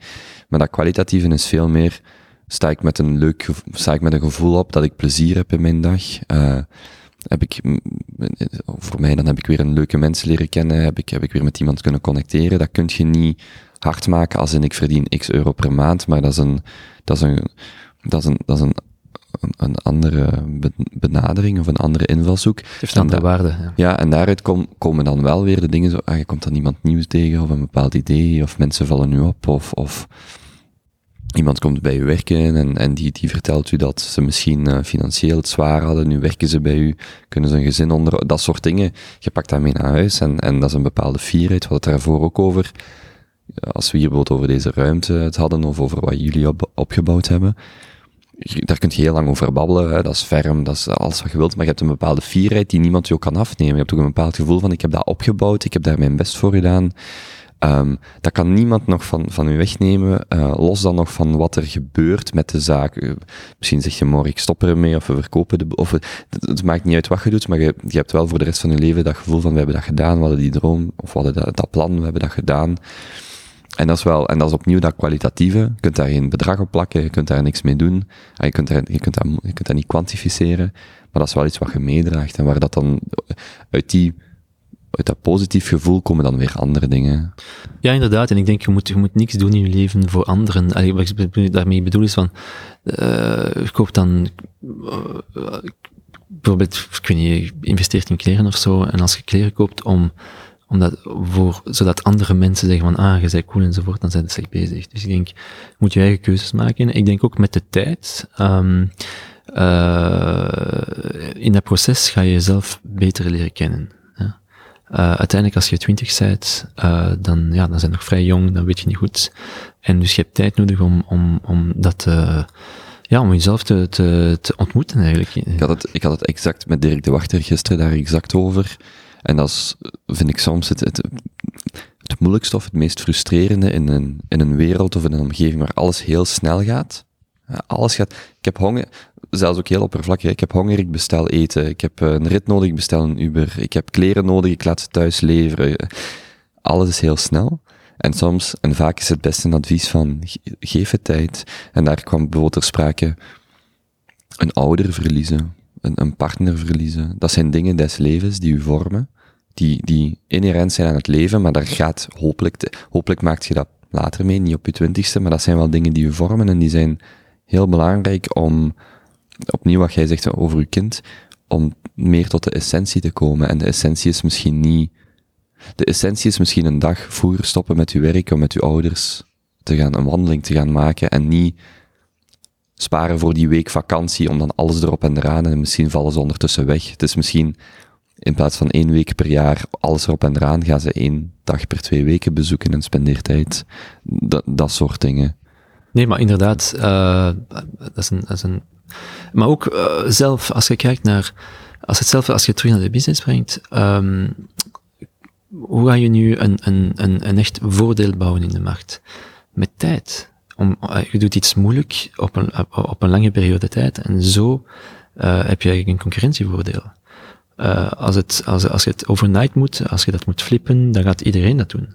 Dus tijd heeft, tijd, heeft, tijd heeft de meeste waarde. En het is ook de variabele dat we eigenlijk niet kunnen, we, we hebben daar geen impact op. Um, en, en, maar daarom ook terug naar, ook naar passie zelf. Uh, als je er gepassioneerd rond bent, dan, dan ga je dat voor een hele lange tijd doen, zonder dat dat uh, ambetant wordt of dat je dat wilt stoppen. Dus, uh, maar inderdaad, ik denk, ik denk dat we zeker met, ja, we moeten, we moeten allemaal, en ik, ik weet ook dat de, de jonge mensen dat, dat, dat voelen, en ik denk dat we op de, de juiste pad zitten, maar uh, dat het hamsterwiel moeten we stoppen. Uh, we moeten stoppen met lopen overal en, en, en al die druk en die stress. Want ik zie, en ik ben natuurlijk niet de enige, ik ben geen expert, maar uh, ik denk dat we gewoon te ver zijn geweest. En die, die stress leidt dan naar uh, ja, mensen die totaal ongelukkig zijn. Uh, of zelf uh, gewoon uh, daarna biologisch ook niet meer kunnen werken, omdat ze gewoon kapot zijn. en dus we moeten een stap achteruit, minder gefocust op ma materieel en meer gefocust op ervaringen, op connecties, op inhoud. Um, en ik denk als we, als we die regel volgen, dan gaan we allemaal gelukkiger zijn. Hmm. Hmm. Die ben aan het denken hoe, hoe je bijvoorbeeld, hè, om, om dat op je kind terug te brengen, hoe, hoe gaat je, of misschien anders zeggen, je gaat met je partner in gesprek over hoe willen we die dingen net meegeven. Lange termijn denken, de, nadenken over wat de betekenis, wat is belangrijk, wat is niet belangrijk, hoe, hoe gaat je zo'n gesprek aan? Hoe denk je dan dat je dat, dat je dat een kind meegeeft? Wel, dan, dan spreken we weer over, over waarden en ik denk, um, ja, ik denk bijvoorbeeld, uh, ik zal er een, een, vrij simpele illustratie voor geven, maar uh, dicht bij mij, bij mij thuis, waar ik woon, dus ik woon dus niet in uh, Marin, dat is juist, juist het noorden van San Francisco, een stadje Mill Valley. en dat is een, een, heel mooi stadje aan het, juist naast de Mount Tamalpais, dat is een, een berg. Um, maar dus, ik ga graag met mijn, met mijn zoon uh, bijvoorbeeld naar Muir Outlook, dat is zo'n platform op de oceaan. En dan blijven we daar gewoon 20 minuten staan. En dan kijken we naar, uh, naar het water en, en je hebt dan de windjaren en zo'n zaken zijn, zijn belangrijk. Ik denk, op de, op, ah, zeker op zijn leeftijd, dat is maar twee jaar oud, maar dus mm -hmm. nog eens, uh, ik heb ook geluk gehad dat mijn ouders, ik heb fantastische ouders natuurlijk. En ze zijn uh, ook sterk gefocust op, op essentie. Uh, dus ik denk uh, op, op dit, dit moment, als je zo'n klein kind hebt, gaat het meer over, ja, ik zou, ik zou niet zeggen meditatie, maar ik zou wel zeggen van oké, um, hoe spendeer je tijd met dat kind? ben je, ben je, ga je gaan shoppen met dat kind? ga je, ga je tien keer per jaar naar Disney World met dat kind? Of kun je, ga je gaan rondwandelen uh, op de berg of, of, of op het strand? Uh, uh, hoe, hoe ga je daarmee om? en ik denk, ik denk dat je het, ja, denk dat op dat moment je zoon of je dochter dat, dat ook voelt. zelf als, als, als, als klein kind, dat ze, dat ze voelen van, ah ja, ja dat, dat, dat, dat voelt goed, dat voelt goed aan. Die, die kalmte. dus ja, dat is mijn aanpak straks. Wat zo mooi aan met uw auto op een zondagnamiddag door de Californische heuvels te rijden? Wel, um, ja, ik, heb, uh, ik ben altijd uh, fan geweest, uh, sinds ik heel klein ben, van, van, van oude wagens en zo. En, natuurlijk nu met, met het klimaat probeer ik dat een beetje te het blijft een passie, maar uh, ik, ik, doe dat natuurlijk niet elke dag, dus het blijft iets, iets speciaal. Uh, maar ja, het gaat over, uh, eigenlijk gaat het veel, en, en eigenlijk is dat ook gelinkt aan Violet Hart. ik denk, een belangrijk concept is gewoon vrijheid. Um, en als ik spreek over vrijheid, dan spreek ik over vrijheid van wat de maatschappij zegt dat je moet doen, of wat, wat, wat een carrière moet zijn. Wat je moet kopen of moet hebben enzovoort. Dus het gaat veel over, over vrijheid en ik denk dat het een belangrijk concept is en daarom ook de naam Vive la Tarte. Uh, daar, is, daar is iets revolutionair daarbij. Van, we maken ons vrij van, van al die, ja, van die, ik weet niet, die frame dat onder ons staat. en we doen, we doen ons eigen ding. en dus, ja, dat is voor mij heel belangrijk. Ik denk dat dat voor elke ondernemer belangrijk is. Maar gewoon voor elke persoon in het algemeen. Van, wat is uw verhaal? Wat gaat jij doen? Um, en, en minder van, wat willen mensen dat je doet? Uh, of wat wil de familie dat je doet? Hmm. Of, uh, uh, enzovoort, enzovoort. Dus, en het is, het is, iedereen moet door dat proces. want we komen allemaal van ergens. Uh, we hebben, uh, en dus wij zijn daar sterk door geïnfluenceerd. Uh, maar de vraag is dan van, allee, hoe kom je vrij daarvan en hoe, hoe maak je jezelf je eigen beslissingen zonder slecht te voelen daarover? Want, ah ja, ik heb dat risico genomen en ik ben niet zeker en dit en dat. ik denk, nog eens, ik denk de waarde zit in de ervaring en de waarde zit in je passies te volgen en, en, en, ja, en, en je eigen ding te bouwen. Beschrijf het gevoel toch nog eens in die... Ja, sorry, ja. Um, wel, ten eerste, um, het is Californië. En dus, uh, het is het noorden van Californië, maar het weer is, is, is vrij fantastisch. Uh, dus ik rij meestal zonder dak. uh, en dan, er zijn eigenlijk vier delen in, in die tour dat ik doe. Dus het eerste is eigenlijk uh, meer uh, het beborste deel van, uh, van Mount Tam. Uh, en dat zijn een, een, een sinueuze route naar, uh, naar de top. En dat is uh, twintig, twintigtal minuutjes. En als je dat s'morgens doet, dan zie je ook de mist. omdat het juist naast de oceaan zit. Dus dan, dan rij je zo in de mist boven en dan zie je die bomen niet daaruit komen. Dat is gewoon, gewoon prachtig. Dan kom je boven aan Panoramic Highway. En Panoramic Highway gaat door zeven heuvels, de Seven Sisters. en dan staat de oceaan op de linkerkant. Ja, en dat is gewoon absoluut prachtig. Dus meestal gezien uh, stop ik dan een aantal keren om toch een, een, aantal foto's te trekken of zo, of, gewoon te, kijken. Uh, dan na Panoramic Highway gaat het naar beneden, uh, naar een, een, een ja, wat is een lake, een reservoir eigenlijk. daar staat een klein beetje meer, meer open. Je hebt daar ook een dam, dus je moet eigenlijk met een auto op de dam. En dan een vierde gedeelte rij je terug uh, via Fairfax. En Fairfax dat is eigenlijk uh, echt zo'n hippie town. Uh, het laatste hippie town in, in Marine, de county van Marine. en dus dat dan altijd het laatste gedeelte. Dat is meestal waar ik stop voor een, voor een koffie met vrienden of, of alleen of, of met Heden en Julie. Het hangt ervan af. maar dat is, dat is mijn, dat is mijn mm, tour op, op zondagmorgen. Komt je zo tot rust? Ja, ik denk van wel. Tot terug, maar ook, ik denk het is ook een, uh, het is ook een, een, een, creatieve ervaring. Uh, het is, uh, en natuurlijk, iedereen heeft zijn eigen aanpak, maar voor mij is het eigenlijk zoveel mogelijk landschap innemen. ik krijg daar veel energie van en veel ideeën van. Het helpt mij na te denken en het helpt ook zo een, stap achteruit te doen van oké, okay, what's next? dus... Um, dat is mij van die manier. Ik neem ook de fiets uh, uh, voor de, Paradise Loop. Dat is een andere, uh, een andere activiteit die ik doe. Dat is ook prachtig. dat is meer op, in, dat is ook dicht bij ons thuis. met de fiets, dat is min of meer 60 kilometer. Zo'n tour. Dat doe ik ook. Ehm, dat is natuurlijk meer fysiek. Dus voor mij is dat meer van, oké, focussen op, op, uh, zeggen, uh, op je lichaam en, en de connectie met je lichaam. Maar ja, ik denk echt, en, en dat is wat magisch is aan, aan uh, en daarom zijn we ook gelukkig uh, dat, we, dat we daar kunnen wonen. het landschap is, is gewoon fantastisch. je kunt op de berg, je kunt naar, de, naar het strand. De oceaan is, is, is, is, is er altijd. Um, dus veel water en zo. En dus voor, voor mij is dat echt, echt een prima locatie. Mm -hmm. Het doet me ook denken aan een personal trainer. Wat kunt je daarover vertellen? Wel, um, en, en, misschien een breder context. De, ja, ja. de rol die, niet louter uw personal trainer, maar de rol die een personal trainer speelt in het leven, in, in het leven zoals het is voor u. Ja, nu, ik, ik, denk niet dat iedereen een personal trainer nodig heeft. Ik, ik was gewoon heel slecht met discipline uh, daar rond. En ook, ik had eigenlijk niet zoveel ervaring met, uh, met fitness in het algemeen. dus ik ging een beetje lopen, ik ging een beetje fietsen, maar het was eigenlijk nooit echt intensief. En, en ehm, dus ik, denk, ah, ik denk gewoon, als je in een business bent, maar elke business, maar onze business is heel erg operationeel.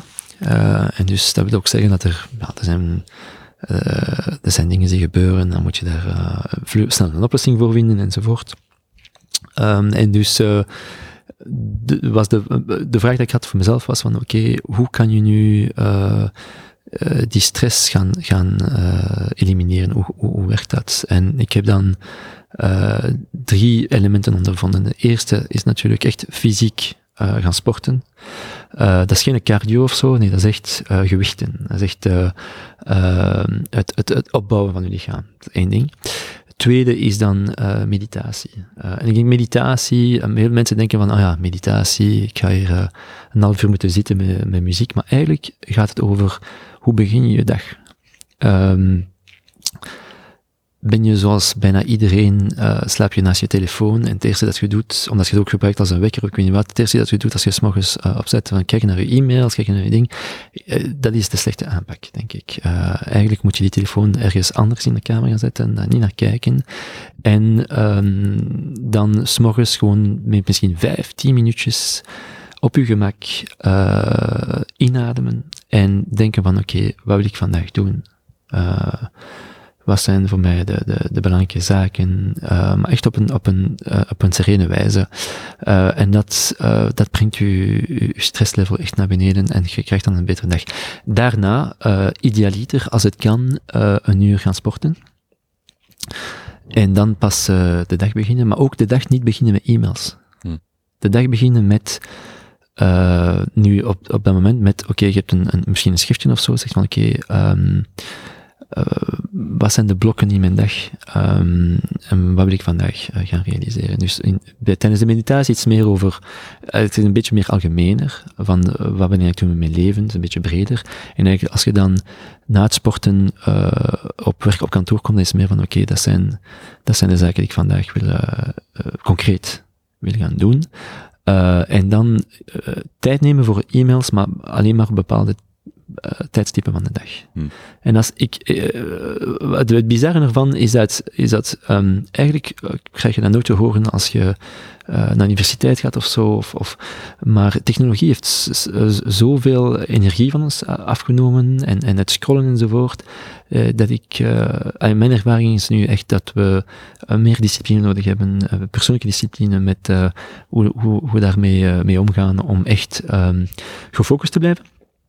Uh, maar ook uh, ja, en, en de, de energie en, en je brainpower echt uh, te, op de juiste manier te gebruiken. Ik volg Naval Ravikant heel graag, over, als het over dit soort thema's gaat. En ook zijn babbel met Joe Rogan over laatst was echt zo. Ik volg hem al jaren.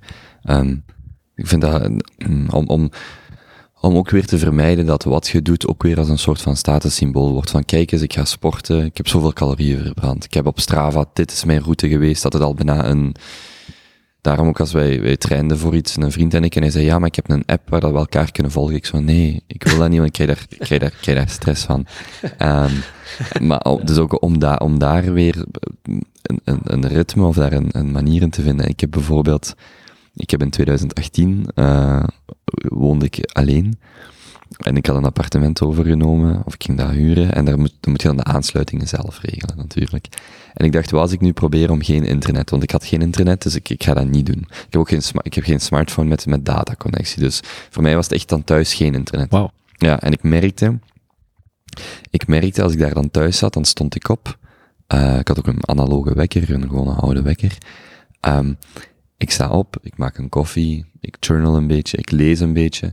Ik heb een, een, een, een kladblad langs mij liggen van, ah, die moet ik mailen. Ik moet daar nog, oké, we moeten een afspraak maken, die ga ik mailen, die moet ik nog iets sturen, op, op Instagram wil ik iets delen, enzovoort enzoverder. En dan ging ik naar een koffiebar, en daar deed ik al die dingen. En dan ook gewoon, als die, als die door waren, laptop dicht. Zo. En ik probeer dat nu dus ook. Ik heb geen, geen internet thuis en de meeste mensen zeggen, ah, maar dat is heel moeilijk en, en vreemd. Maar voor mij is dat zalig om weer ben s'morgens bijvoorbeeld, ik wist dat, dat wij gingen babbelen vandaag, ik sta op, ik ben gewoon bezig met, ah ja, hij komt straks, ik ga een beetje daarover babbelen. Niet, niet wat ik heel veel mensen dan zie, of wat ik vroeger, wat ik zelf ook nog doe als ik internet heb, direct die laptop open, uw naam googelen, uw dingen. Want dat zijn allemaal, dan kom je artikels tegen en dat zijn allemaal meningen van anderen. En nu merk ik van. Ik, steek die, ik steek dat weg, ik pak gewoon pen en papier, dat ligt daar, ik ga ondertussen in de douche, hè, want ik zei, dan in de douche denk ik weer van, ah ja, dat was dat, en ik ben daar geweest, en toen stond ik voor die deur, en wat betekende dat, en wat was toen de uitleg, en dan maak ik notities, en dan kom ik hier, en dan, allee, hier in de cowork, en, en dan doe ik die dingen. En ik merk dat dat voor mij, dat is opnieuw dat, dat is niet zo spannend, of dat, dat, dat is niet, dat klinkt misschien spannend om te vertellen, maar dat is gewoon, je zit dan gewoon thuis en je denkt, ah shit, ik wil die mail, maar ik heb hier geen dingen. Maar ik- voel dat dat mij een bepaalde rust geeft en een bepaalde manier om veel beter na te denken over, oké, ik ga nu vandaag die en die dingen doen, vanavond komen vrienden eten, oké, ik ga dan, dan ga ik met haar babbelen, dan doe ik dat, dan ga ik mijn inkopen doen en heb ik zo het gevoel dat ik veel meer bepaalde rust heb, een bepaalde controle ook, maar ook een bepaalde rust van ik weet wat ik vandaag met mijn dag ga doen. En ik vind dat, ik vind dat in mijn situatie op dit moment vind ik dat echt heel, heel aangenaam. Om, dat, om, en het belangrijkste is niet, want ik moet daar een beetje mee oppassen dat ik daar niet te veel, ik zeg niet van je, mo- je mocht geen internet thuis hebben of wat jij zegt, je mocht niet met je gsm dit of dat doen, maar het gaat er vooral om experimenteer met wat je vandaag doet en vind een manier waarop je misschien iets meer controle, maar waar, een manier waarop je die sereniteit vindt, of die rust, of die kalmte om uw dag vorm te geven, want hoe dat je dagen vorm geeft, is hoe je weken vorm geeft, is hoe je je maanden, hoe je je jaren, en hoe je eh, uiteindelijk je, je leven vorm geeft. En dat vind, ik vind dat wel heel, ik vind die zoektocht heel, heel belangrijk. Absoluut. Ik denk, ik denk, het gaat echt over de zoektocht om, om de, de, de, de beste versie zijn van jezelf in, in, in, in zekere zin. Maar ik wil dat niet op een ambitieuze manier zeggen. Ik wil echt meer zeggen van oké, dat je luistert naar, naar, naar, ja, dat je echt die focus hebt, de innerlijke rust. Want als je de innerlijke rust hebt, dan heb je clariteit en dan, dan wordt, eh, dan komt alles naar jou toe, zoals je daar straks zei. En uh, ik vind dat fantastisch, tussen haakjes, dat je, dat je dat zo doet, want ik denk dat dat, uh, en ik hoop dat er meer mensen ook um, dat proberen. En inderdaad, het, gaat, het is een proces waar je echt moet proberen wat je graag doet en wat, wat het werkt en wat het niet werkt. Ik zeg niet dat het model dat ik, dat, ik, gebruik, dat dat het juiste model is voor iedereen. Um, maar inderdaad, ik denk dat dat ook iets dat uh, Amerika me, me heeft bijgebracht. Uh, dat er, het, het is gemakkelijker in Amerika om eigenlijk uw, uh, uw eigen dag uh, te gaan definiëren. Er zijn, er zijn minder, misschien ook omdat het een beetje minder tradities is en, enzovoort, maar en, en er is ook heel veel informatie rond, rond zo'n zaken. Dus, en ik denk, ja, bijvoorbeeld Joe Rogan is een, een heel goed voorbeeld. Ik, ik daar ook naartoe en ik heb, ik heb ook veel geleerd tijdens die, die podcast. maar ook, ik voel het ook zelf in die podcast. Ik vind, dit dit is verre van het beste interview dat ik ooit heb Mhm. gedaan. Dus bedankt daarvoor. Ik denk echt... Uh, mag, mag ik ook zeggen, van, ik, ik vind het zelf ook altijd leuk. In mijn hoofd zit altijd, of als ik iemand naar iemand, uh, met iemand contact opneem, is het vaak de vraag een interview, maar dit is veel meer een babbel Mhm. mm -hmm. dan een interview. En ik vind dat ook, voor mij is dat zo de, zo, ja, de gouden standaard of zo. Het is fijn voor mij om een interview te doen, maar nog leuker is gewoon een babbel tussen mensen die, waar een bepaalde dynamiek is. Als het echt puur een puur interview is, dat is nooit, dat zal zelden zo natuurlijk zijn of zo vlot als, uh, als echt een interview. Ja, dat, dus ja, dan kun je niet, dan kun je, het is dan moeilijker om, om echt uh, jezelf te kunnen openen mm -hmm. op, op, op die vragen. En dus inderdaad, ik vind, uh, ja. Ik ook nog twee dingen die, die mij net binnenvielen, mm -hmm. waar ik net aan dacht. Uh, want iedereen heeft het vandaag over Joe Rogan, of heeft het tegenwoordig over Joe Rogan. Ik vind ook de blog van Mark Andreessen, die is offline, maar dus als je P. Marca of Mark Andreessen Archive zoekt, die gast, dus dat zijn blogpost van tussen 2004 en 2009, denk ik. Zalige, zalige. Ook, wat ik heel cool vind is, en dat vind ik ook aan Naval Ravikant zo cool, dat vind ik aan Casey Neistat cool, als hij daarover vertelt, over zijn dagen. Dat zijn mensen waarvan je objectief kunt zeggen dat die het druk hebben. Die hebben een druk leven, die hebben veel verantwoordelijkheid, en toch vinden die manieren, bijvoorbeeld Casey Neistat heeft er een heel goed filmpje over dat hij met zo van die domino-steentjes zijn 24 uur deelt. Mm -hmm. En dan zegt hij bijvoorbeeld, Juist. het zei vanaf 18 uur tot 22 uur, wanneer Francine, zijn dochtertje toen nog kleiner was, die vier uur is family time. En, en daarvoor ben ik bezig met de vlog en opdrachten. En vanaf 10 uur ga ik dan weer sporten of andere dingen. En om 2 uur ga ik slapen. Maar die blok is echt family time. En dan denk ik, ja, als zelfs fucking Casey Neistat tijd vindt, vier uur in zijn dag, of tijd maakt om dat te doen, dan heb ik geen excuus. En dat heeft niet te maken met wat uw job is of wat uw achtergrond is. Gewoon, je, je werkt naar een model of naar een manier waarop je, dat, waarop je daar de prioriteit van maakt. En dan, als Casey Neistat dat kan, en als Mark Andreessen dat kan, dan kan ik dat ook. En dat is zo, en dat vind ik heel inspirerend. Dat is, nee, maar inderdaad. En ik heb, we hebben het geluk gehad om, uh, om Casey, uh, Casey kwam bij Viva Art langs, uh, hm. denk misschien twee, drie jaar geleden, ik zal niet meer weten exact. Maar ik kan, ik kan, ik kan inderdaad, hij is, is a really busy guy. maar daarom, eigenlijk gaat het over um, de juiste tools te vinden om die, die dagelijkse stress te elimineren eigenlijk. Uh, en, en de beste manier om dat te doen is eigenlijk om meer structuur in je leven te brengen en, en eigenlijk, uh, ja, het gaat niet echt, het gaat niet echt over discipline, maar het gaat meer over uh, de juiste routines. Want er zijn veel, veel, mensen die negatief zijn als je spreekt over routines. Ah, is, omdat ze denken van aan ah, een routine dus equals uh, boring. Hè? uh, maar eigenlijk zijn, zijn routines enorm belangrijk om de druk van je leven uh, op een betere manier te gaan, uh, daar, daar, daar een beetje uh, beter mee om te gaan. en wij leren allemaal van, van, die, van die mensen. Dat die, wij denken dat we druk hebben, en, maar zij hebben het nog honderd keer drukker. En, maar daarom zijn ze ook succesvol. Omdat ze, ze hebben een model gevonden. En, en ze zoeken dat en ze hebben dat toegepast in hun leven. En dus uh, het vraagt ons tijd om dat te realiseren, zeker als we jong zijn. Maar ik denk met de tijd, en sommigen realiseren het sneller dan, dan, dan anderen. Um, maar uiteindelijk, uh, het maakt gewoon alles, alles beter. Wat voor mij, en misschien om daarmee stilletjes af te ronden, um, wat voor mij heel, uh, een heel leuke lens is om naar dingen te kijken, is zo hoe je de kleine dingen doet, dus hoe je de grote dingen doet. Wat je, en, en en, dat, en ik zie dat overal terugkomen. Hè. Bijvoorbeeld ook als ik boeken lees over relaties of, over, of biografieën over mensen die dan 40, 50 jaar met een partner samen zijn. Hoe vaak dat daar terugkomt. Tijd maken om met elkaar elke dag opnieuw, goeiemorgen, een, een afscheidskus, uh, samen ontbijten. Of zelfs in de, in de allergrootste drukte die tijd vinden voor die kleine dingen.